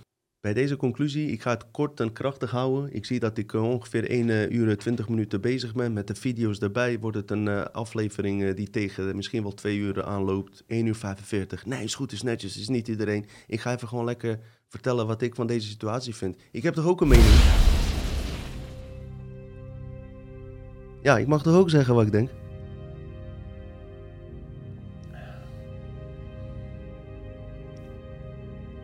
Mijn conclusie met dit alles en waarom ik dit van belang vind, is als volgt. Ik ben ervan overtuigd ja, uh, dat we wel ooit ook echt in contact gaan komen met deze wezens. Oké? Ik ga even naar Project Bluebeam en even misverstanden die ik in andere podcasts heb gezien. Uh, ik kom hier ook niet degene uithangen omdat ik die uh, aflevering gelanceerd heb, dat ik het allemaal zo goed weet. Maar er wordt alleen uh, eigenlijk een foutje gemaakt want ze koppelen elke keer de. Oké. Okay. De meesten zeggen. zijn ervan overtuigd dat ze een valse alien-invasie. dat ze dat aan het voorbereiden zijn. En dat koppelen ze dan aan Project Bluebeam. Maar Project Bluebeam is juist het tegenovergestelde van die uh, valse alien-invasie. Ik denk, en ik kom hier, hier niet de waarheid brengen, maar ik ben er wel daarvan meer overtuigd. dat ze geen valse alien-invasie op die manier gaan neerzetten dat ze ons bang maken dat we door aliens uh, zullen worden aangevallen. Ik denk dat dat niet gaat gebeuren. Project Bluebeam lijkt me meer aannemelijk, weet je waarom? Het gaat hun erom om de mensheid om op een slim mogelijke manier onder controle te krijgen. Ik denk als jij mensheid bang maakt, massaal, hè, met uh, valse aanvallen van, vanuit de ruimte, dat je zo'n chaos creëert een soort atoombom. Wat ze ook eigenlijk niet wilden. Je kreeg gewoon een, een, een, atoombom die uit het hart pam uitknalt. Weet je? En dan neemt mensheid het juist over. Want dan gaan er herinneringen aan bij mensen. Weet je, van de schrok, van de schrik en emotie. En ze zijn bang voor die emotie. Het gaat hier even niet om of het positieve of negatieve emoties. Ze zijn bang voor onze emoties. En de vraag is of ze die nog op juiste manier kunnen um, absorberen in zichzelf wanneer wij echt ontdekken dat er iets buitenaards ontstaan. Er kunnen herinneringen aangaan van je vorige realiteit uit de bron. Door die shock-effecten, weet je. Dus mijn uh, idee is nog steeds, wat ik toen ook vertelde twee jaar geleden, Project Bluebeam. Dat, en dat gaat zo mooi gepaard met uh, het vaccinatieprogramma wat we nu hebben, de nieuwe wereld, de dystopie waar we in worden gesleurd dat zou wel eens gepaard kunnen gaan met een intelligentie die gewoon een nieuwe wereldreligie komt brengen. En dan, dan kunnen er twee dingen gebeuren. Ze kunnen via hologrammen kunnen ze dat uh, doen, zodat, hoe ze dat misschien in het verleden ook hebben gedaan. Ga ik uitleggen zo. Of ze kunnen zichzelf vermommen, shapeshiften naar een heel lief wezen, weet je, die op een Noordik lijkt. En terwijl het on, onwijs een draconisch wezen is op een hele mooie en nette manier, manipulatieve manier, net als in die film, uh, even kijken. Nee, is niet laat maar, daar heb ik het keer op een aparte keer over. In ieder geval zichzelf heel netjes uh, voor laten doen. En de meeste mensen, omdat ze onder, hè, zo naïef al zijn, ze vertrouwen Hugo de Jonge en Klaus Schwab al. Ja, laat staan als er een prachtig wezen verschijnt met nieuwste technologie en die ons allerlei dingen gaat beloven, maar je nog steeds in de box houdt je nog steeds niet de ware aard van jouw uh, verleden vertelt en de reden dat je hier bent. Nou, uh, stel je voor, uh, wat ik ook heb gehoord, binnen nu en een jaar, ik wil, het eerste wat ik doe, nooit voorspellingen, maar ik heb gehoord binnen nu en een jaar, is er een mogelijkheid dat er een techniek wordt uitgevonden waarbij contact zal kunnen worden gelegd met buitenaardse beschavingen. Ons gaat verteld worden uh, als het zover is, dat dat, uh, ja, die, die contact die tot stand komt, is, uh, zal van, met een beschaving zijn die binnen de Orionrijk valt. Snap je? En na de hand daarvan um, zou je ervan uit kunnen gaan dat zeg maar 99% van mensen hierin gaan trappen, omdat ze een uitbreiding in hun intelligentie krijgen. Valse ascensies. Ze gaan werkelijk waar dingen zien en zo onder, de druk onder indruk raken dat ze denken dat ze geascendeerd zijn. Oké? Ik zeg eerlijk, kom van Martijn, deze info. Waarom zeg ik dit? dit? Niet omdat ik overtuigd ben dat dit gaat gebeuren. Ik zie er wat in. Ik voel er wat bij. En ik heb het idee als ik het nu vertel. En als het over een jaar, stel je voor het gebeurt. En we kijken dit terug. Dat we deze shit even serieus moeten gaan nemen. Want uh, als, je het mij niet, uh, als ik je niet kan overtuigen hoe ik het nu vertel. Kan het misschien wel, als dit echt gebeurt. En als je deze video dan terugziet. Wat nu ook gebeurt bij andere video's die ik heb gedropt die eerst uh, ongelooflijk leken. En als mensen het nu terugkijken, ineens zeggen ze ja, ik begrijp het nu. Half jaar geleden begreep ik er geen reet van. Klopt. Dat zeg ik er even bij. Wij zijn snel geneigd, als ik kijk ook in altijd, elke buitenaardse uh, aanbidden van engelen, vleugels en al die zooi, man. Ook deze wezen zeggen, het heeft niks met je oorsprong te maken. Het zijn holografische projecties. En toen dacht ik bij mezelf, stel je voor dat wij Even heel simpel, met onze techniek die we nu hebben. Jullie hebben in optreden gezien, uh, Michael Jackson. Mensen in het publiek hadden niet door, die dachten dat daar Michael Jackson was. Zo echt waren die hologrammen. Ja? Deze wezen zijn zo ver dat ze hologrammen kunnen maken die je kan aanraken. Uiteindelijk is deze wereld zo'n hologram. Maar dat is dus dat Matrix-verhaal. Stel je voor, hè. Wij willen een gebied ergens in Amazone veroveren. Maar uh, we willen het niet zomaar veroveren door ze neer te knallen. Die techniek hebben we. Hè? Je gaat naar die inheemse bevolking, je knalt ze neer, klaar. Nee, je wilt ook dat ze, je, wilt ze ook als slaaf hebben. Oké. Maar wat is de slimste manier om ze zo lang, zo lang mogelijk als slaaf te houden? Is niet daar komen en uh, ja, een hele tijd daar rondlopen met een geweer van uh, ga werken, ga dit of dat. Je zet ze in een mind control. Oké, je gaat die mensen bestuderen, je, ontdekt dat ze bijvoorbeeld uh, hun voorouders geloven in, in geesten van hun voorouders. Wat doe je vervolgens als een of andere voorouder hebben die, die aanbeden wordt daar? Je zet een fucking hologram neer daar bij de meest invloedrijke stam. Ja? Knal je gewoon hologramtechnologie met hele wijze woorden die kloppen gepaard met hetgene wat zij willen horen. En met het idee dat die wezens hun energie en focus op die hologram zetten, waarvan zij denken dat het een uh, voorouder is die uit de hemel is gezakt. Snap je? Op die manier heb je waarschijnlijk een veel beter resultaat om iemand voor een hele lange periode onder mind control te krijgen. Waarom? Jij kan vanuit een andere dimensie, vanuit een andere wereld, ja, via die hologram, communiceren, opdrachten geven, uh, geloofssystemen aanpraten, um, engelen laten verschijnen, uh, het concept van uh, als je niet gehoorzaamt wat de boodschapper jou vertelt, kan je in een hel belanden en gaan branden. En onderzoek maar zelf nog verder en verder door waar dit allemaal heen gaat ik ga jou zeggen, we leven nu in een tijd dat de techniek zo ver is dat, dat het relevant gaat worden en dat heel veel mensen dit gaat begrijpen. Bedankt voor alle mensen die in religies geloven. Ik wil erbij zeggen, ik respecteer jullie allemaal. Uh, we zijn alle gelijk. Alleen vind ik het jammer dat in de religies toch een God dan boven ons moet staan. Maar ik respecteer wat je gelooft of niet. Ik bedank je ook, vooral mensen die in uh, religieuze geloofssystemen eh, zitten, dat je de tijd hebt genomen om naar mijn verhaal te luisteren. Uh, ik heb, net wat ik altijd vertelde, de helft van mijn familie is moslim, de andere helft is christen. En er zitten nog een paar atheïsten tussen. Weet je, ik accepteer iedereen, iedereen. Ik ben geen aanbidder van negatieve energie of wat dan ook. Ik wil gewoon de fucking waarheid weten. Snap je? En uh, ja, soms kan die keihard zijn. En soms uh, ja, kan je op je geloofsysteem worden aangepakt en alles. Het gebeurt de grootste namen. Maar ik denk dat deze nieuwe generatie dit beter gaat absorberen. juist degene die misschien pas de laatste twee, drie jaar bezig zijn met deze thema's, weet je. In plaats van mensen die te veel in de spiritualiteit zijn gezakt. En eh, ik denk zelf eh, dat, eh, dat het verhaal van Jezus, Yeshua en alles, dat is een prachtig verhaal van God, van Allah, Mohammed, de profeet. zijn prachtige verhalen, gebaseerd niet op een externe God, maar gebaseerd op jouzelf. Dus als, je, als we het zo benaderen, hoef je eigenlijk, ehm, ben ik eigenlijk jou, jouw geloof niet aan het afkraken. Sterker nog, ik ben met jou meer, meer mee eens dan een gemiddeld persoon die jij op je werk tegenkomt.